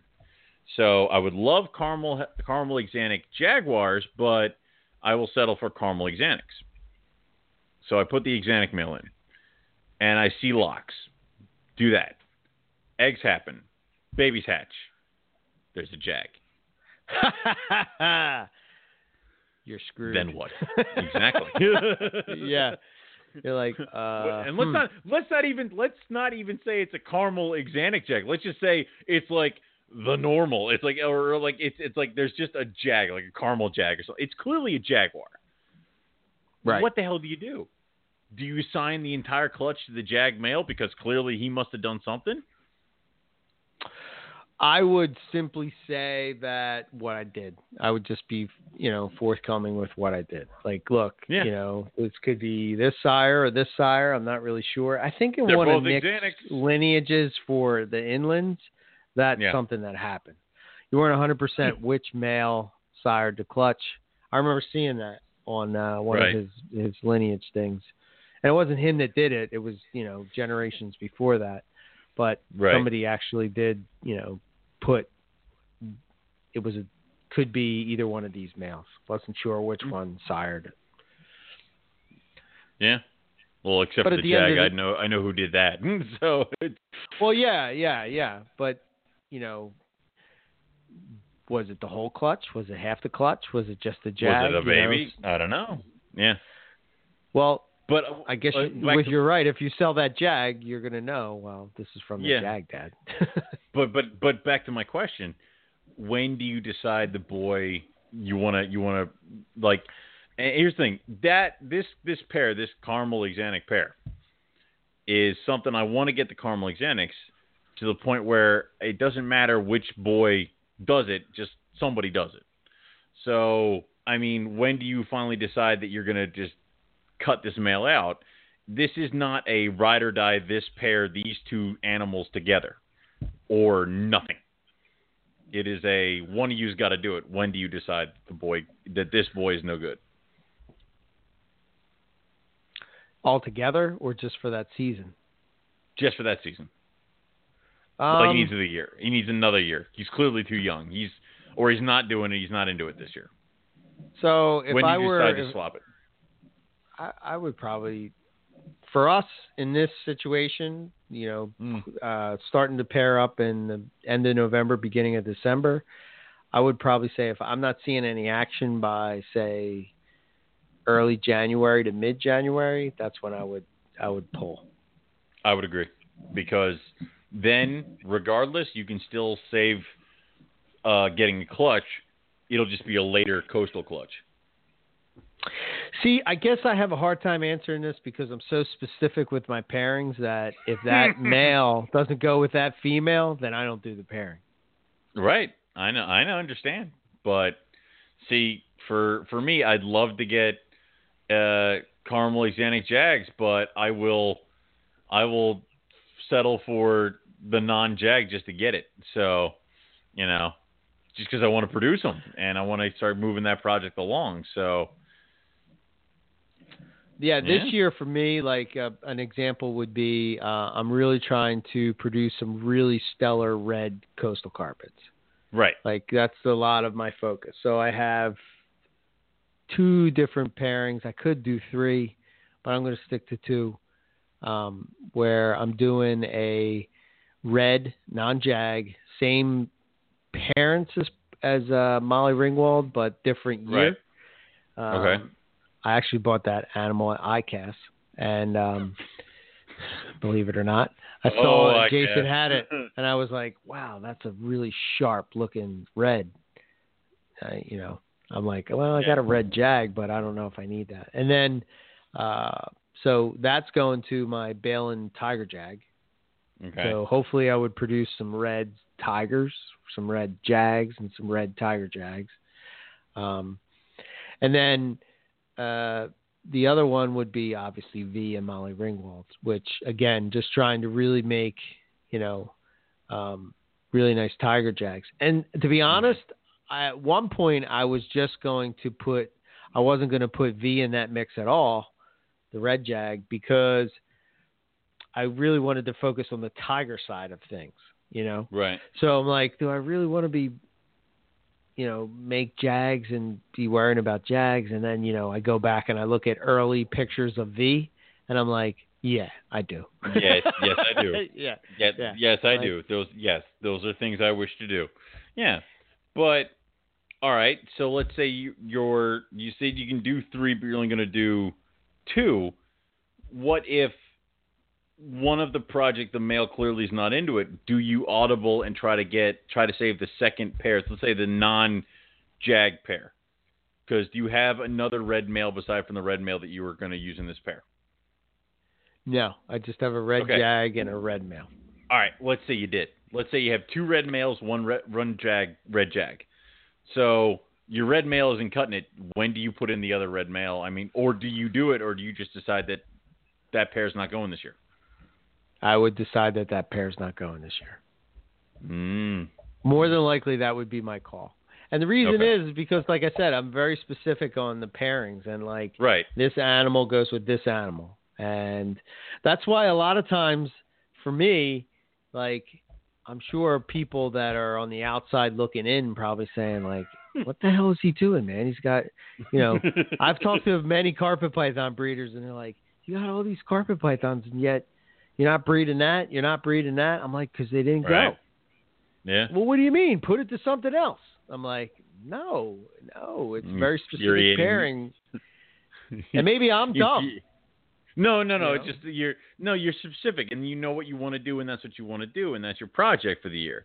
And if it doesn't Right. go, it doesn't go. And to be honest with you, that's kind of how I picture a lot of my stuff too, when it comes to the non-morph carpets. Like you know, like I, I'm doing that tiger jag pairing with the coastal female. If it doesn't go, I'm not going to throw another male in with her because that's all I wanted you two to do this year was that you know, Right. and that's whatever. So, I'm not going to go to pieces if it doesn't work. Same thing with a lot of my tiger projects where it's like, oh no, I didn't produce tigers this year. Eh, whatever. Sucks, but I'll deal. You know, it just Right. kind of that's how it goes. But with certain caramel pairings, it's like, all right, you're gonna breed this female. If you don't, I have this male at the ready. Like he's gonna jump in and take your place if you don't do it. And it's funny because the Axanthic Jaguar that I have is the son of one of your Axanthic Jaguars. And then the two Axanthic males that I have are actually brothers. So it's like I'm not even going too crazy out there on a limb if I have to substitute. So it just it, it's weird. Yeah, I mean, yeah, that's it's like one of those things. Do you, you know, I guess it really just depends on how specific you are with your parents. Like if you're not You- really worried about it, then you oh, just want listen, to produce a coastal, then you just if you you're know, totally in love with the pairing, I would say ride or die. If the male doesn't cut it, try again next year. But if this is something that you can be okay with the other male doing it, then you know why not? If you're, why not try it? So Yeah, and you know, I think sometimes too, like I may be shortchanging myself, and you like you're putting this pairing together, and then you, sometimes you get inside your own box, and sometimes you don't Yeah. look outside the box, and like somebody else may say, well, why wouldn't you put that with that? You might get something cool from that. I You know what I mean? And you put like a pairing that you wouldn't think of, you put them together, and you get some crazy results. You know? Well, yeah, I've had that where you've come over and been like, "Why aren't you putting that one with that one?" I'm like, "Holy shit!" It's like that's just something you don't think about because Right. basically you can't you can't see the forest through the like through the trees because you're you have in your head this male will go with this female and that is Right. how it will be. And then somebody like you comes over and be like, "I'd put this one with this one." You're like, "I had actually never thought of that."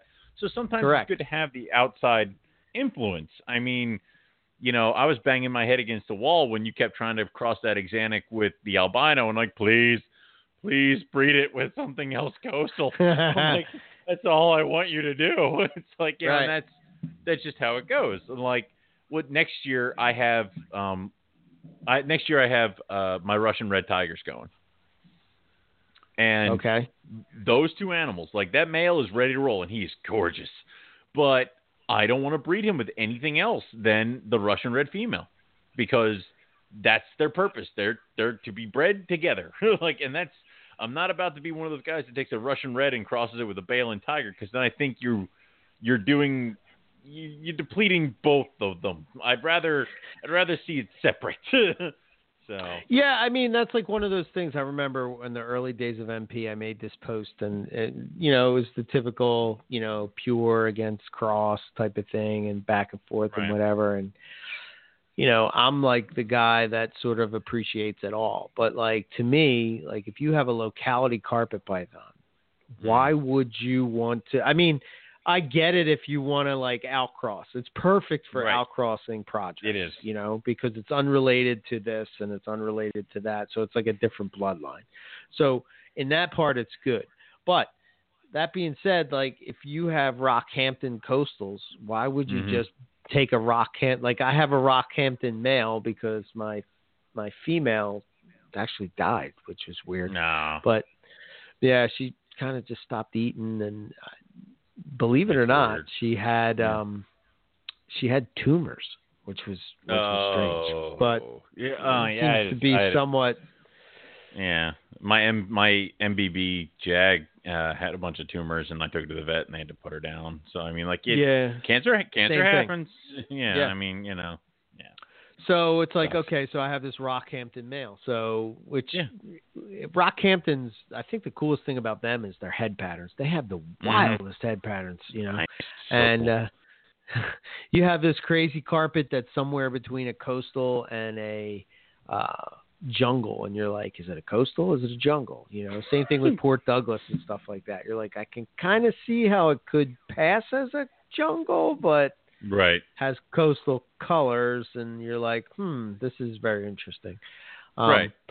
But to just put that with nonchalantly with, you know, no, well, what kind of what kind of results are you going to get? Like, are you going to get really cool results? Maybe if it's a cool animal, you might get cool results. You know. Um, well, I mean that that's that we've had that basis argument for a bunch of other stuff, which is like if I bred my rough scale to my coastal, if they all came out with bumpy scales and cool head shields, everybody would do it. If it comes out as a brown ugly animal, no one will do it ever again. So right. yeah, who's to say that if you bred the you know Rockhampton to another coastal, you wouldn't get crazy crazy shit, and it might be worth doing, but part of me is like, it's a Rockhampton. Just go get another Rockhampton. Like, you know, just just do it that way. Right. But Yeah, it is a yeah, male. it's a- so get a female Rockhampton, breed it, and then next year do whatever the hell you want with it. So yeah. Yeah, it's like one of those things. Like, yeah, I would definitely, you know, breed it to something else. But it's, you know, it's like you said earlier, the whole poison ivy thing. Do you uh, just, you know, breed it to breed it? Do you breed it to make, you know, a crazy combo morph, or do you f- try to preserve it and breed it pure and then switch to uh, to something else? You know, then Well, take I'm- it in another direction. Well, I mean, you can do all these things, especially with a male, because it can go to multiple females in a season. So let's say one season you breed it to a Rockhampton, and then whatever. I mean, you can get, you can do all the stuff you want to do. I mean, you don't have to limit yourself, is what I'm saying. So have at Right, it, but I would, I would make sure that you have the pure line as well. It, it, would, it would, it would. Let's go back to you know when we see all the people who were like, I bred a Macklot's with a carpet python. And it's like, well, okay, um, but are you breeding that Macklot's with other Macklot's? No, I don't have any. Why then? What are you doing? It's like if you were to say, I took my Macklot's male and bred it to a carpet python. All right, I also bred it to two other Macklot's pythons. Okay, so there are pure Macklot's, and then there's what the hell have you done? So like, and that's fine. But if you don't try to do some pure or try to keep some thing out there for other people, eh, I think you're doing yourself and the herpetoculture a little bit of a disservice because who's to say in the next couple years it's not going to be hard to get pure Macklot's pythons or something like that, and you spend all your time crossing it with whatever else other than a Macklot's python.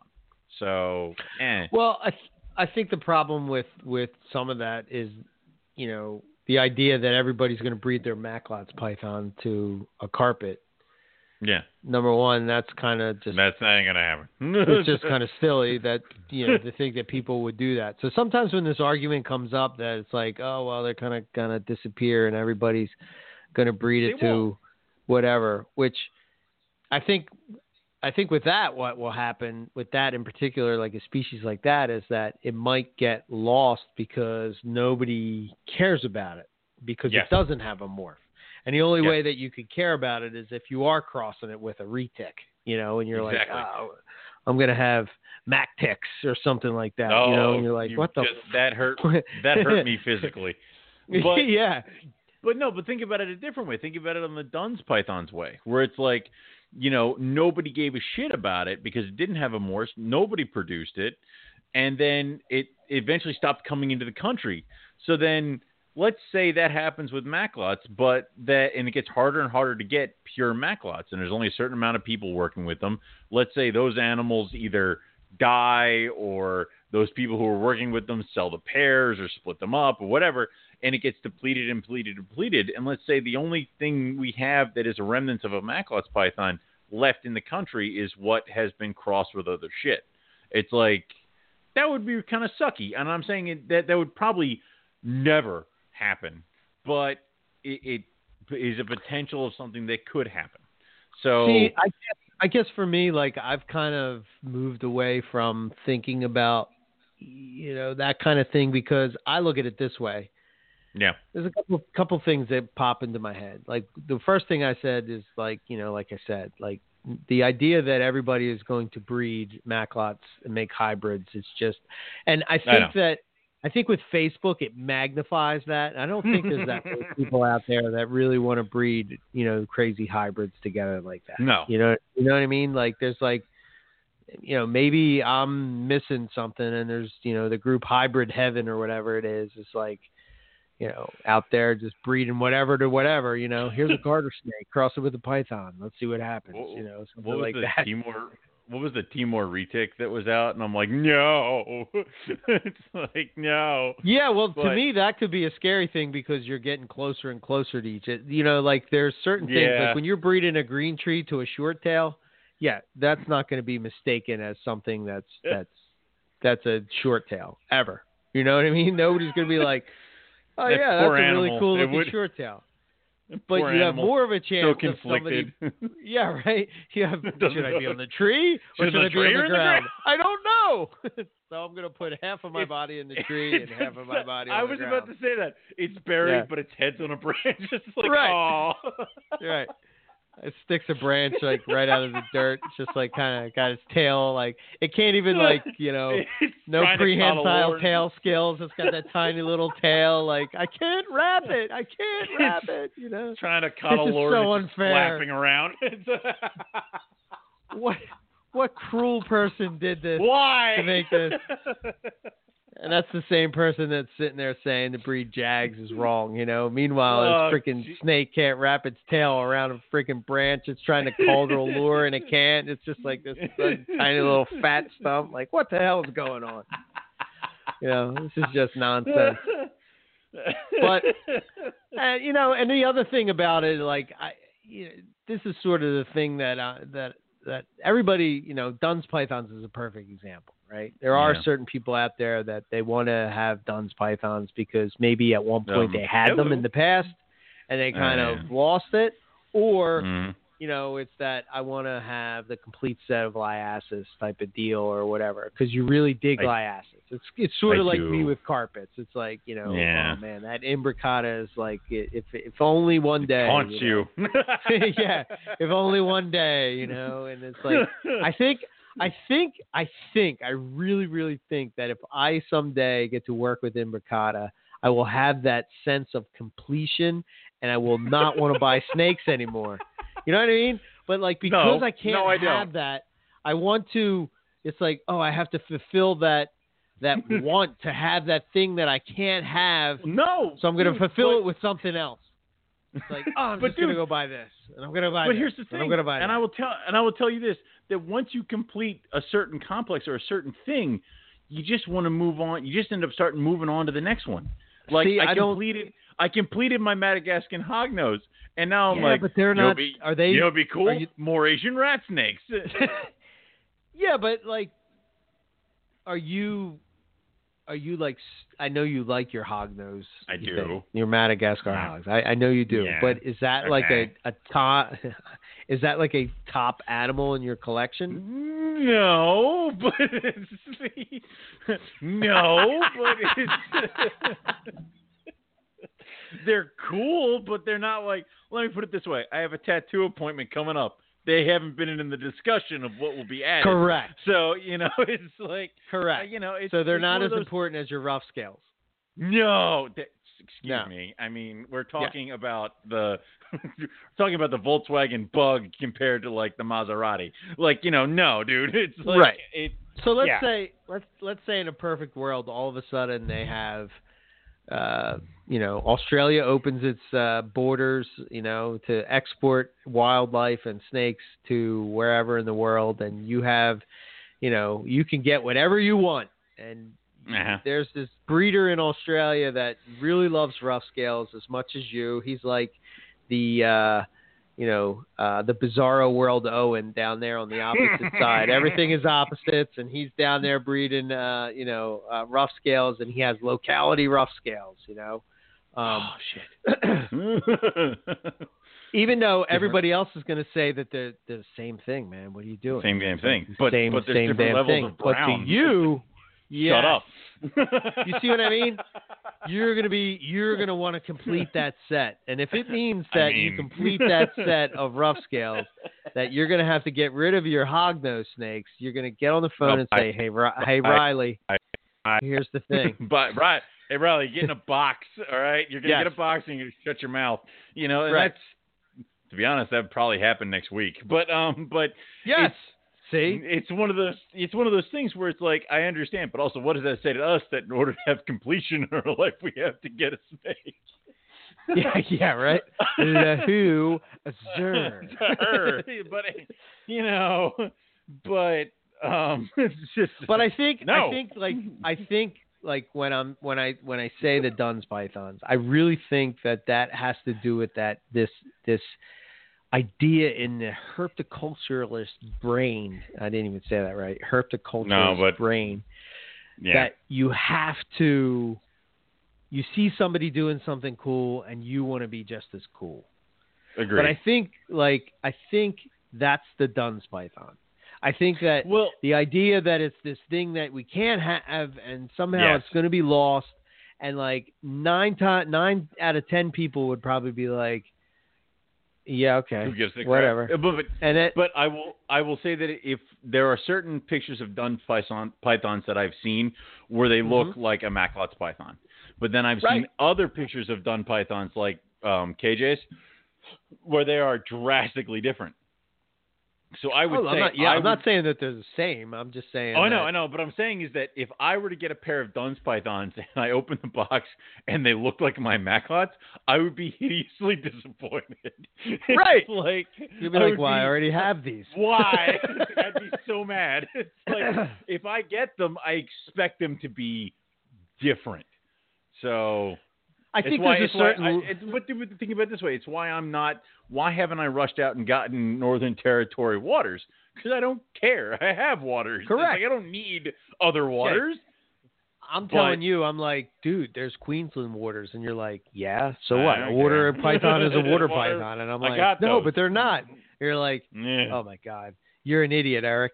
They're the same goddamn thing, and I'm just like, okay, you know, but and also it's like I mean, uh, am, am I rushing out to get silver savus? It's like I already have savus. It's like it's just so the Duns python. You're right. For me, it's I got to check that box because I got to have the Liasis complex because I want to work with the Liasis complex. Because at one point in my life, I want to have one of my displays set up with olives, Max, Savus, Waters, Duns, and like, and that's what I want. And and I will get there. So that is cool. Yeah, but think- again, I- like I, I said, if my Duns look like Max, I'm gonna be pissed off because I want something Right. different. I want to see the difference. yeah, and you know, I I love the idea of, you know, that's why I think like a species like you know you take like ring pythons, right? Yeah. Everybody is like, oh my god, I gotta have ring pythons because they're they're cool. they're gorgeous. They're very cool snakes. yeah. I love them. Yeah. But Which just sucks. I was kind of I can't you'd hate see 'em, 'cause then I myself having- get them. Yeah, right. I can't see myself having more than a pair, or maybe a reverse trio, or something like that. If they don't breed, or who knows, the female might eat the male, and I have to go out and get another male, or whatever, you know. But like the idea that somehow these snakes are there's a reason I think in my mind why certain species like kind of fell um By the way, said out of out of flavor. You know, Yeah. like here's this. You know, I'm sure at some point people are breeding them, and then all of a sudden they're eating the other one, and you know, it's like, and somebody and somebody at some point said, "Well, fuck this." Like I Yeah. can breed this snake and I don't have issues. I can breed a corn snake and it's super easy, ball python, carpet python, you know what I mean? And I and I can produce. I mean, I also think that, especially with the rings, they got the bad rap of, you know, they fade when they get older. It's like, okay, but look at these animals, they don't, and people kind of went away from that, and it's like, and, and I and I've heard that from when I had ring pythons. It's like, oh yeah, but those colors don't hold out when they get older. I'm like, all right, they fade a little bit, but it's no, it was it's nowhere near still cool. what people exactly and also the fading is nowhere near what people have warned me that it would be. Like i was expecting these things to turn brown. It's like that doesn't happen. So it it's very weird and i don't know where half these animals get the raps that they get but i would say ring pythons are totally worth it. And there are some people that stuck with ring pythons and they have like the reduced pattern projects and they have you know the Yes, because they love ring python. Exactly. If that's your Right. thing, then then that's your thing. So I and don't I think I think if if us in the reptile hobby did what we liked and not what other people were doing, Mm. um, I think that that it would be a much you would see much more diverse. And I think I, I kind of see it going in that direction. You know, yeah. I kind of see a lot of people saying, you know, I don't have to breed this to to fit in. It's like it's almost like I think I- you know, we go back to the Duns Python. It's like if we're being honest, I think in a Hmm. way a lot of people would if they were really being honest and they could say what they want and not worry about what people thought on social media or whatever. I think that most people would say that it's just the idea of the Duns Python as like this badge of you know I have this I got it nobody done. else does. right. You know what I'm saying? I, I, I will admit right now to you on air that I want the Duns Pythons because of what they represent, and it's something that was lost to herpetoculture and has now come back. And because it's, and I want it because I can sit there and go, I got a Duns Python, or I'm Correct. breeding Duns Pythons, and that's the whole thing. That and I am already so into the Liasis stuff. I, I, it just, it seems like a natural thing for me. But looking at my collection now as it sits and how much space I have available and how much grow up room I have available and how many cages I have available, I may not do Duns Pythons because I don't have the room. It might be one of those things where if I do Duns Pythons, do I have to let White Lips go? Yeah, you gotta So pick and it- choose. You know, You, you have to pick and choose. So maybe I don't do Duns Pythons until, you know, maybe the olives never produce for me, or you know that project goes, or whatever. Or say I'm moving to a new place and I have a ton more space, more cages, more projects. sure. But maybe even that's what happens. I think, I, I think, I think me and you probably have let corn snakes go. I think me and you, um, They're already getting phased out by the Asian rat snakes. Don't you worry. Corn snakes are, they're they're they're dwindling. I keep pushing them with like you know all this other stuff. Once my once my uh, Chinese king rats are big enough, the corn snakes are out of here. So right. Yep. Well, well, you don't have to worry about corn snakes getting lost in the hobby. You know, they definitely will not be lost in the my hobby. no, but here's the but think about it. But you might not be able to find a certain line or a certain thank you. or Well, something like think- that Think locality. about think about it this way. I think it begins with stuff getting lost in the hobby. It's it starts with being unable to find a wild type of the animal in the hobby. When was the last time you saw a normal leopard gecko? it's like you Right. don't. It's like they're gone. And it's like I, I think at one point they had to bring in a new locality of leopard gecko um, just to just just to see a spotted freaking leopard gecko again because everything's crazy now. So I think it would start with the I've never seen like what does a natural corn snake look like? I mean like I, it's been a while for me. It's like, Right. So it would think that would start then, and then it would start being with you can't find certain lines, certain morphs, certain things because people have stopped working with it, or it's gotten enveloped into other things. Like it's hard to find pure M pen coastals because everybody took their M pens and crossed them with tigers. Right. So, and that kind of stuff happens. So that starts, and then you start losing the species as a whole or something like that. Which again, it, it's not a quick thing. It happens slowly, so slow that we don't even notice it until it's gone. So.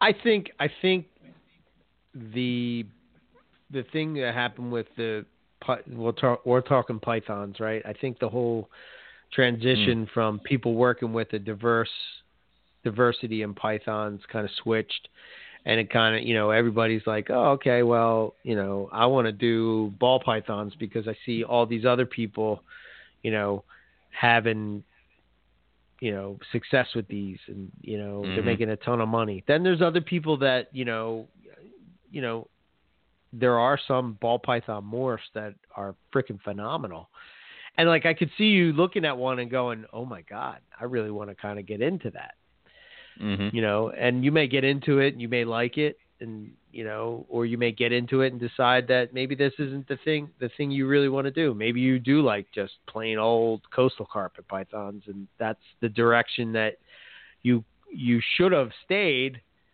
and but you know, for whatever reason you changed course because and I'm not saying that this is you, by the way. I don't You want are, you to think because anyway. I said well, because I I, said coastal carpets. You know, It but did.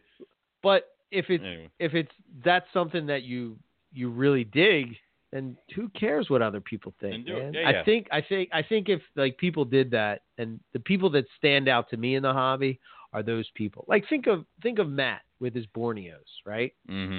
Here's a guy, he's he he's in the short tail game, right? And he has reds, but mm he's not focused on reds like he is his Borneos, and he's not really looking at like he may have Sumatrans. You know, it's like it's kind of like one of those things. He's like, yeah, I could get into them. It's like it's like hit or miss. But you would think that a guy like Matt's status in the short tail world would be like.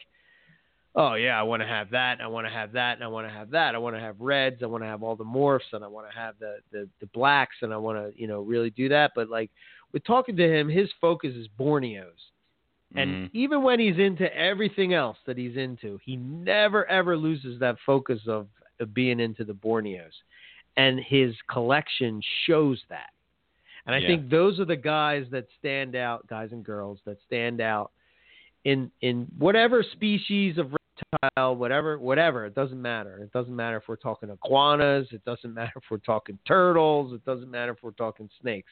I think if you really just focused on what you love, then there's going to be people out there that look at that and say, "Holy shit! Look at the work that this Mhm. person put into producing these animals. These are amazing. You know, ah, I could see myself getting into these." And maybe some people get into them and they, they they keep it going, and then there's other people that try them and they don't like them and they move on to something else. But there there has to be some people out there that you know would focus on that. I think I think the idea of like, you know, I think that's kind of changing. I think that that we're over that hurdle that the ball python put on the reptile you know, world and the way they looked at everything. Like if you look Mm. at I mean, some of these species like for instance, if you're into Boelen's pythons, right? You should probably get them pretty soon because maybe one day you might not be able to. Yeah. You know, like look what they did with retics. Like, you know, you used to be able to import retics. You can't do it anymore.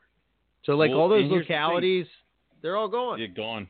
Well, I mean, think about uh, when I was coming into it. It was always the thing is that people would say that Bob Clark used to have truckloads of retics brought in, and he would pick through them all, and he would find the cool ones, the ones he thought were interesting, or the ones he wanted to see if it was a morph, and he'd shift it off to the side, and then all the other ones he'd just sell as retics and stuff like that, and. Right.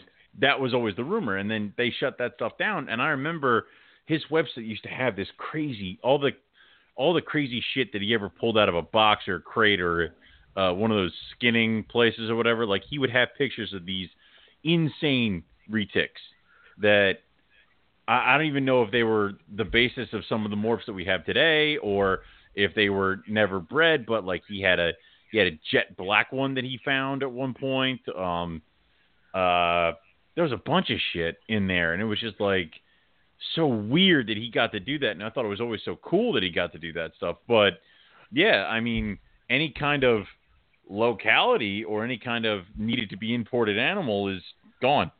So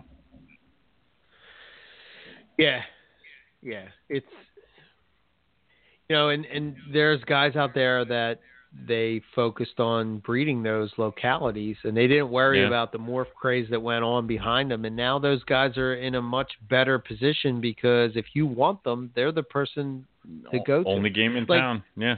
I never understood why the the purist side of the hobby were ever worried about the non-purist side of the hobby Yeah. when they're mixing stuff and it's like yeah but you're putting yourself in a position that eventually i think what happens at least with carpets is you get into it because you saw a morph that you like you know i saw mm-hmm. bullwinkle or benjamin or one of these animals and you're like holy shit that animal's amazing Yeah.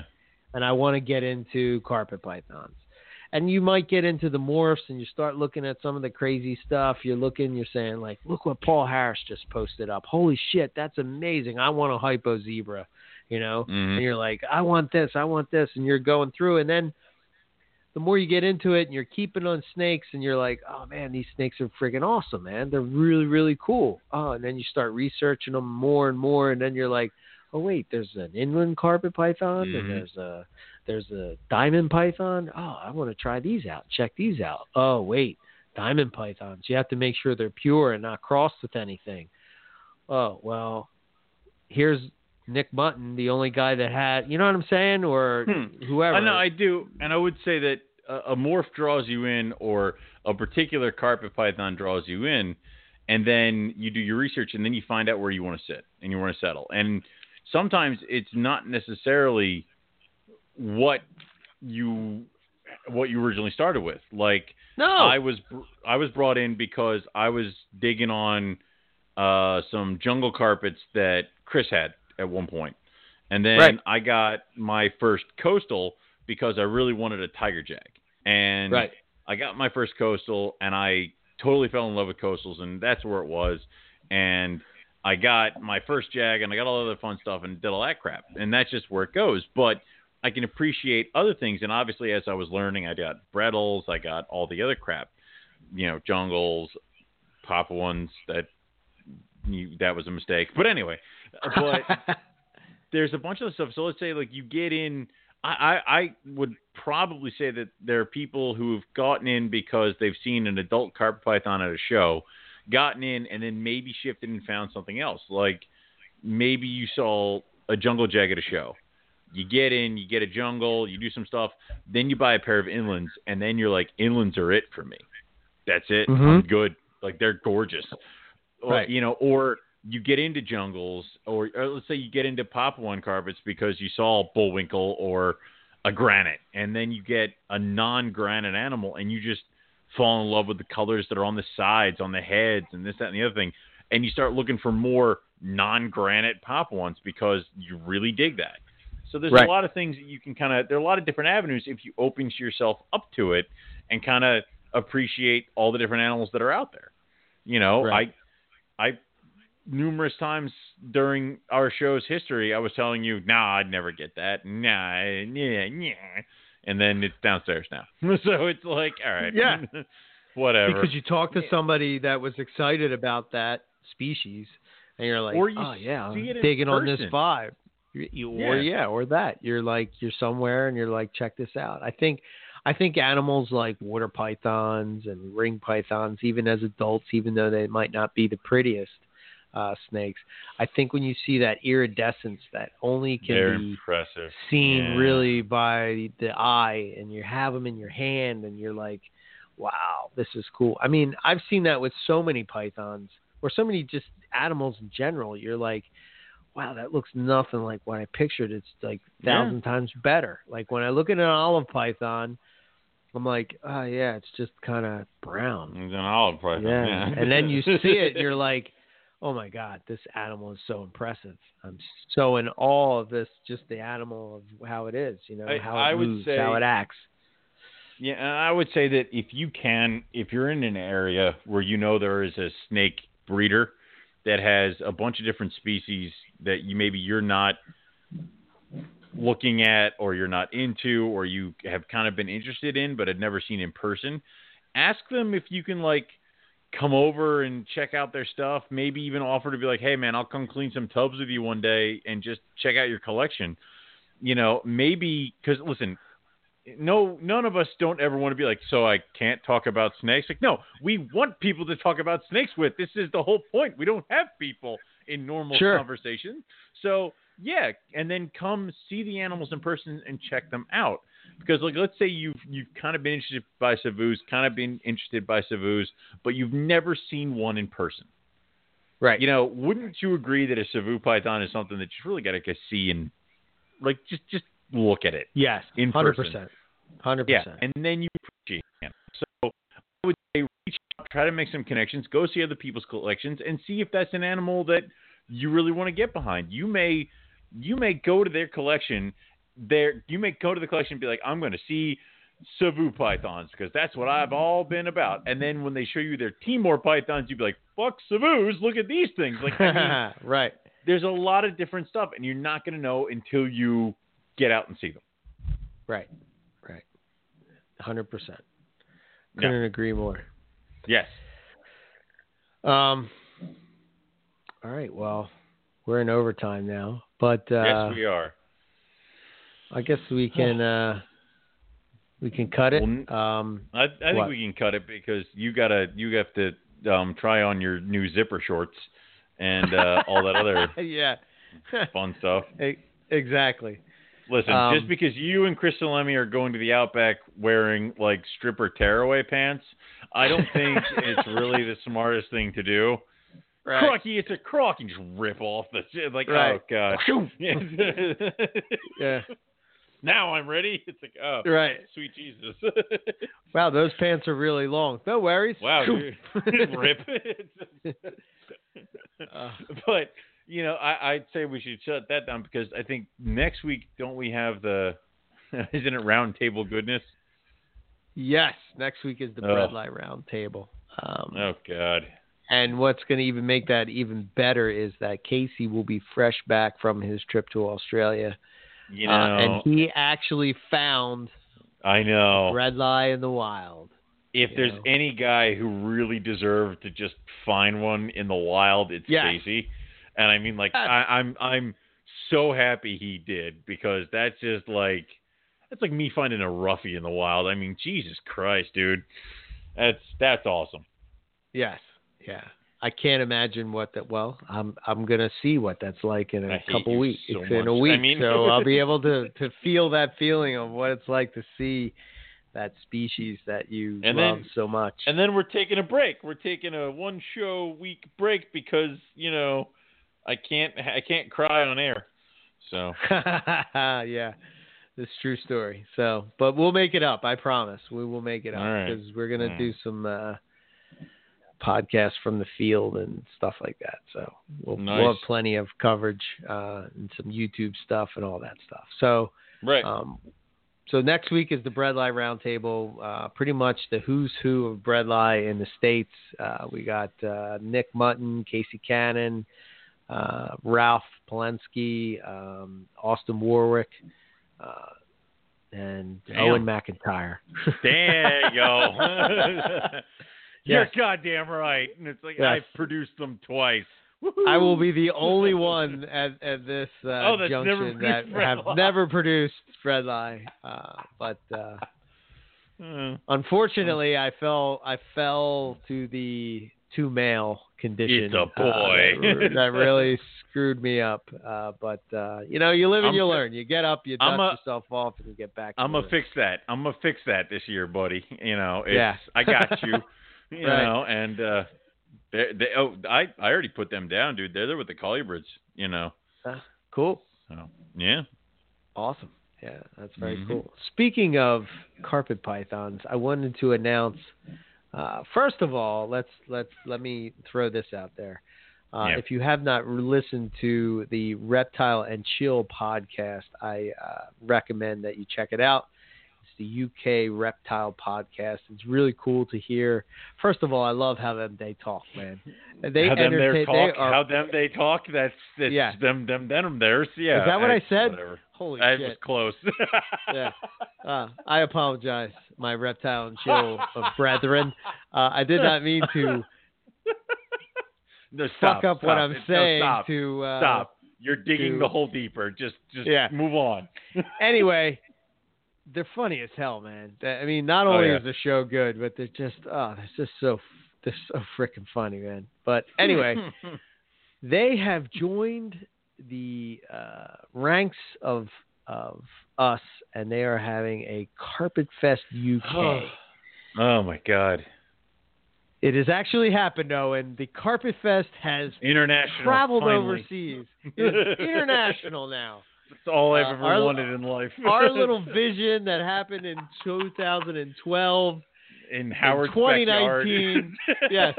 has has become an international uh, I thing. die happily. That's all. Yes. It's good now. So I think I think they're gonna try to one up us, right? what? Because Mother- Yeah, they're they're trying to up the game, man. They're trying to up the game, and I don't know if they understand the shenanigans that happen during the No. Northeast Carpet Fest. Now, I can't speak for all the other Carpet Fests, hmm. but the Well, no, the- shenanigans of the Northeast Carpet Fest. Well, the Northwest they do try to kill Nick. I mean, like you know, we can say we get to shenanigans, but the Northwest they they they dressed and dragged and beat each other, and I'm like, that's yeah. I mean, amateurs with professionals apparently. Well, those guys on the West Coast, they're into all that S and M shit. You know what I mean? It's like that's that's how they roll over there on the West Coast, man. Here on the Um, East Coast, we keep all that on next week. You know, you really Yeah, we- keep doing this. we keep all that hostility like just in. You know what I mean? We, We, just, just, we drink. drink our feelings. we just drink, man. We don't let any of that frustration out. We keep it in. you know, you know the bad thing is is that uh Brian got us those like steins this year for. Carpet Fest, and I kept refilling mine with the uh moonshine tea, and I lost track of everything. And yes. yeah, So Yo. get- Isn't it? That's that's it. I'm gonna take my Stein to the UK Carpet Fest and sit down with those guys and you know uh, have a have a couple drinks with them. So, um, so here's a list of some of the things that they have going on. They have beer and right. music, obviously, Right. Barbecue food. Yeah. Can do. Isn't okay. All right. Barbecue food. Okay. Uh, Yeah. all right. Uh, bouncy castle. what? Uh, bouncy castle. I would imagine that's for comic relief when everybody is half off their ass and they're going to bounce around in a castle. It's going to be vomit castle, is what it's going to be. Someone's gonna die anyway.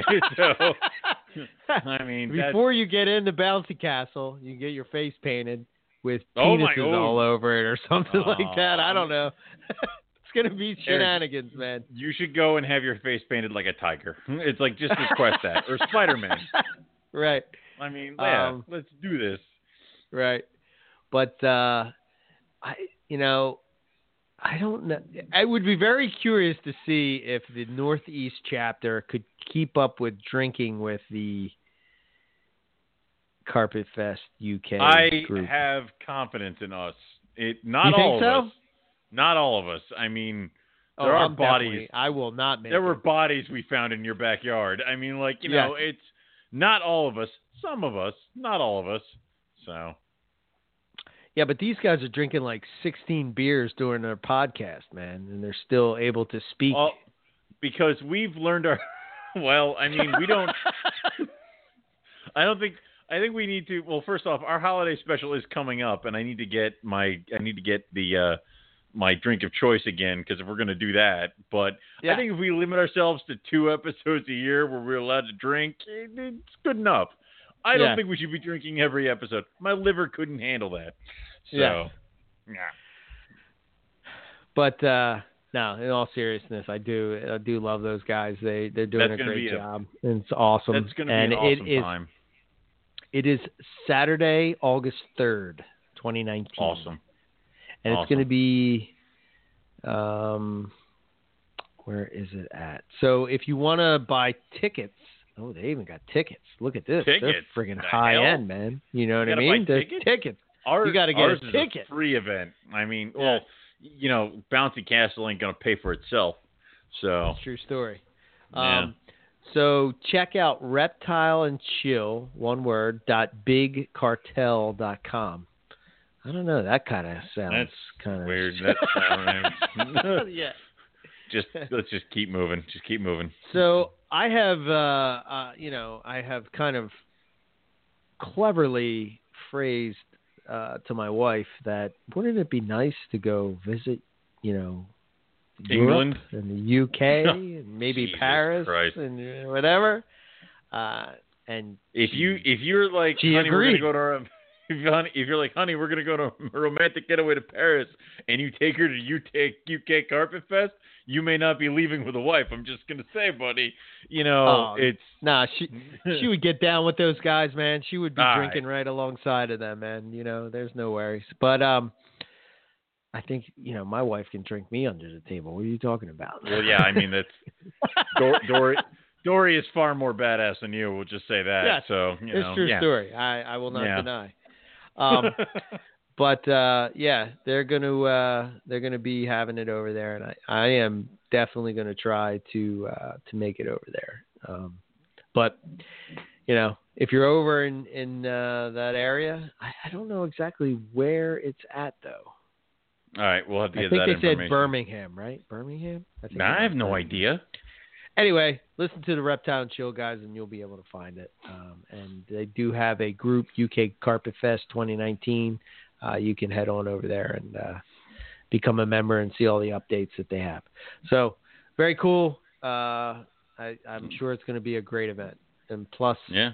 yeah, dude, how cool would it be if somehow I could like take a tour of like some of the guys? Like, oh my God, Paul. I could go Wait, hang well, out with Paul. I mean, first off, Oh, First forget off- it. It's on. First off, first off, if you go, there better be a plaque on like this is the Eric Burke wing of his like facility because I mean I assume you've paid for it. Yeah. Um, but I've yeah. always I've always made the joke that I always thought that Paul was really Nick, yeah. you know, and he was like knew the. Wizard of Oz. You know oh what I yeah, mean? pay no attention to the man behind the curtain. yeah, You It's you Nick's go way- you, it's you Nick's way to make Nick crosses. with a mustache. Like, Nick, Nick no. has a wig on. he has a wig on, and he's like, wig and a mustache. pay no attention to that guy. Nick, no, we know it's you, dude. It's like yeah. Why do you have that hypo caramel zebra jag right there, my friend? Like exactly. Don't look at that. Uh, don't Uh, look at that. but yes. Yeah. Uh, so uh, so yeah, uh, that's that. Um, yeah, I don't even know what I'm talking about. All right, MoreliaPythonRadio.com. Casey should be back, uh, and that means that uh, I should be able to get those calendars uh, rolling. Uh, so. Uh, if you have already pre-purchased a, a calendar, then awesome. I will. You will be the first on the list as soon as they come in to get them out. Uh, hopefully, we can have it by the time I get back from Australia. I'll start sending them out beginning of December. Um, and yeah, once I have them in hand, that's when I really start to blast it out. So, uh, but if you're interested in a pre-order, you can uh, hit me up. Uh, my PayPal is burkephila at gmail.com, B U R K E P H I L A at gmail.com. And It's fifteen dollars shipped in the U.S., twenty outside of the U.S. And it's pretty cool, pretty cool calendar this year uh, for sure. Mm-hmm. Uh, for us, MoreliaPythonRadio.com. Uh, and the email is info at MoreliaPythonRadio.com. You can listen to the podcast on any podcast app that you use. Um, but uh, be sure to subscribe, and you'll get uh, episode every week except for two weeks from now. you will not. nope, you will not do that. You will not. Uh, and for myself, uh, I uh, shipping window is closed. I am Done. officially shut down until springtime. But who knows? Maybe I'll pop. Well, I won't be at Hamburg, that's for sure, because I won't be here. Um, but who knows? I, I think that uh, don't they do one in February or something like that? yeah, Oaks is in February. Okay, so maybe I'll swing by that or something. But I won't be vending there. But No, uh, you can come hang out with me in Port City Pythons. yes, it will be Yeah. excellent. I know. Um, so yeah, uh, if you're interested in anything, you want to do a payment plan, something like that, yeah, sure, we can do that. But I won't be shipping out until spring, so uh, that's that. Uh, my cool. email is Yeah. eric at ebmorelia.com. My website is eric or ebmorelia.com, and you can follow me on Instagram, Facebook, Twitter, YouTube. And for the pe- and some people were asking if I do another video. Uh, it's just been so busy that I haven't had a chance. I have exactly what I want to do, um, Mm. but uh, I will be doing that real soon, probably this week. Cool. That's all I got. All right. Uh, what I got is you can go to rogue-reptiles.com, check out all the stuff we have for sale over there. I will be doing the White Plains Reptile Show this Sunday coming up. So if you are in the White Plains area and if you like stopping by, uh, please come by, say hey, check out the snakes that I'm going to be bringing. Um, just like Eric, my shipping window is closed. If it's going to be 20 degrees, no.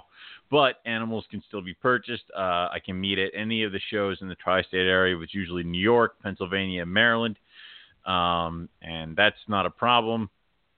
So there's always options there. Uh, you can also go follow uh, Rogue Reptiles on Facebook.com, uh, and that is Rogue Reptiles on Facebook.com. Uh, also, my Instagram is now linked to Rogue Reptiles on Facebook.com, so there's going to be a lot of stuff in and out. My Instagram again is my last name McIntyre M C I N T Y R E O J. You can follow me on that. I usually post a ton of stuff about my snake and then the dog. So that's pretty much what we do. Um, that's all we have for you guys this week. So we'll say thank you all for listening. We're going to catch everybody back here next week for some more Morelia Python Radio. Good night.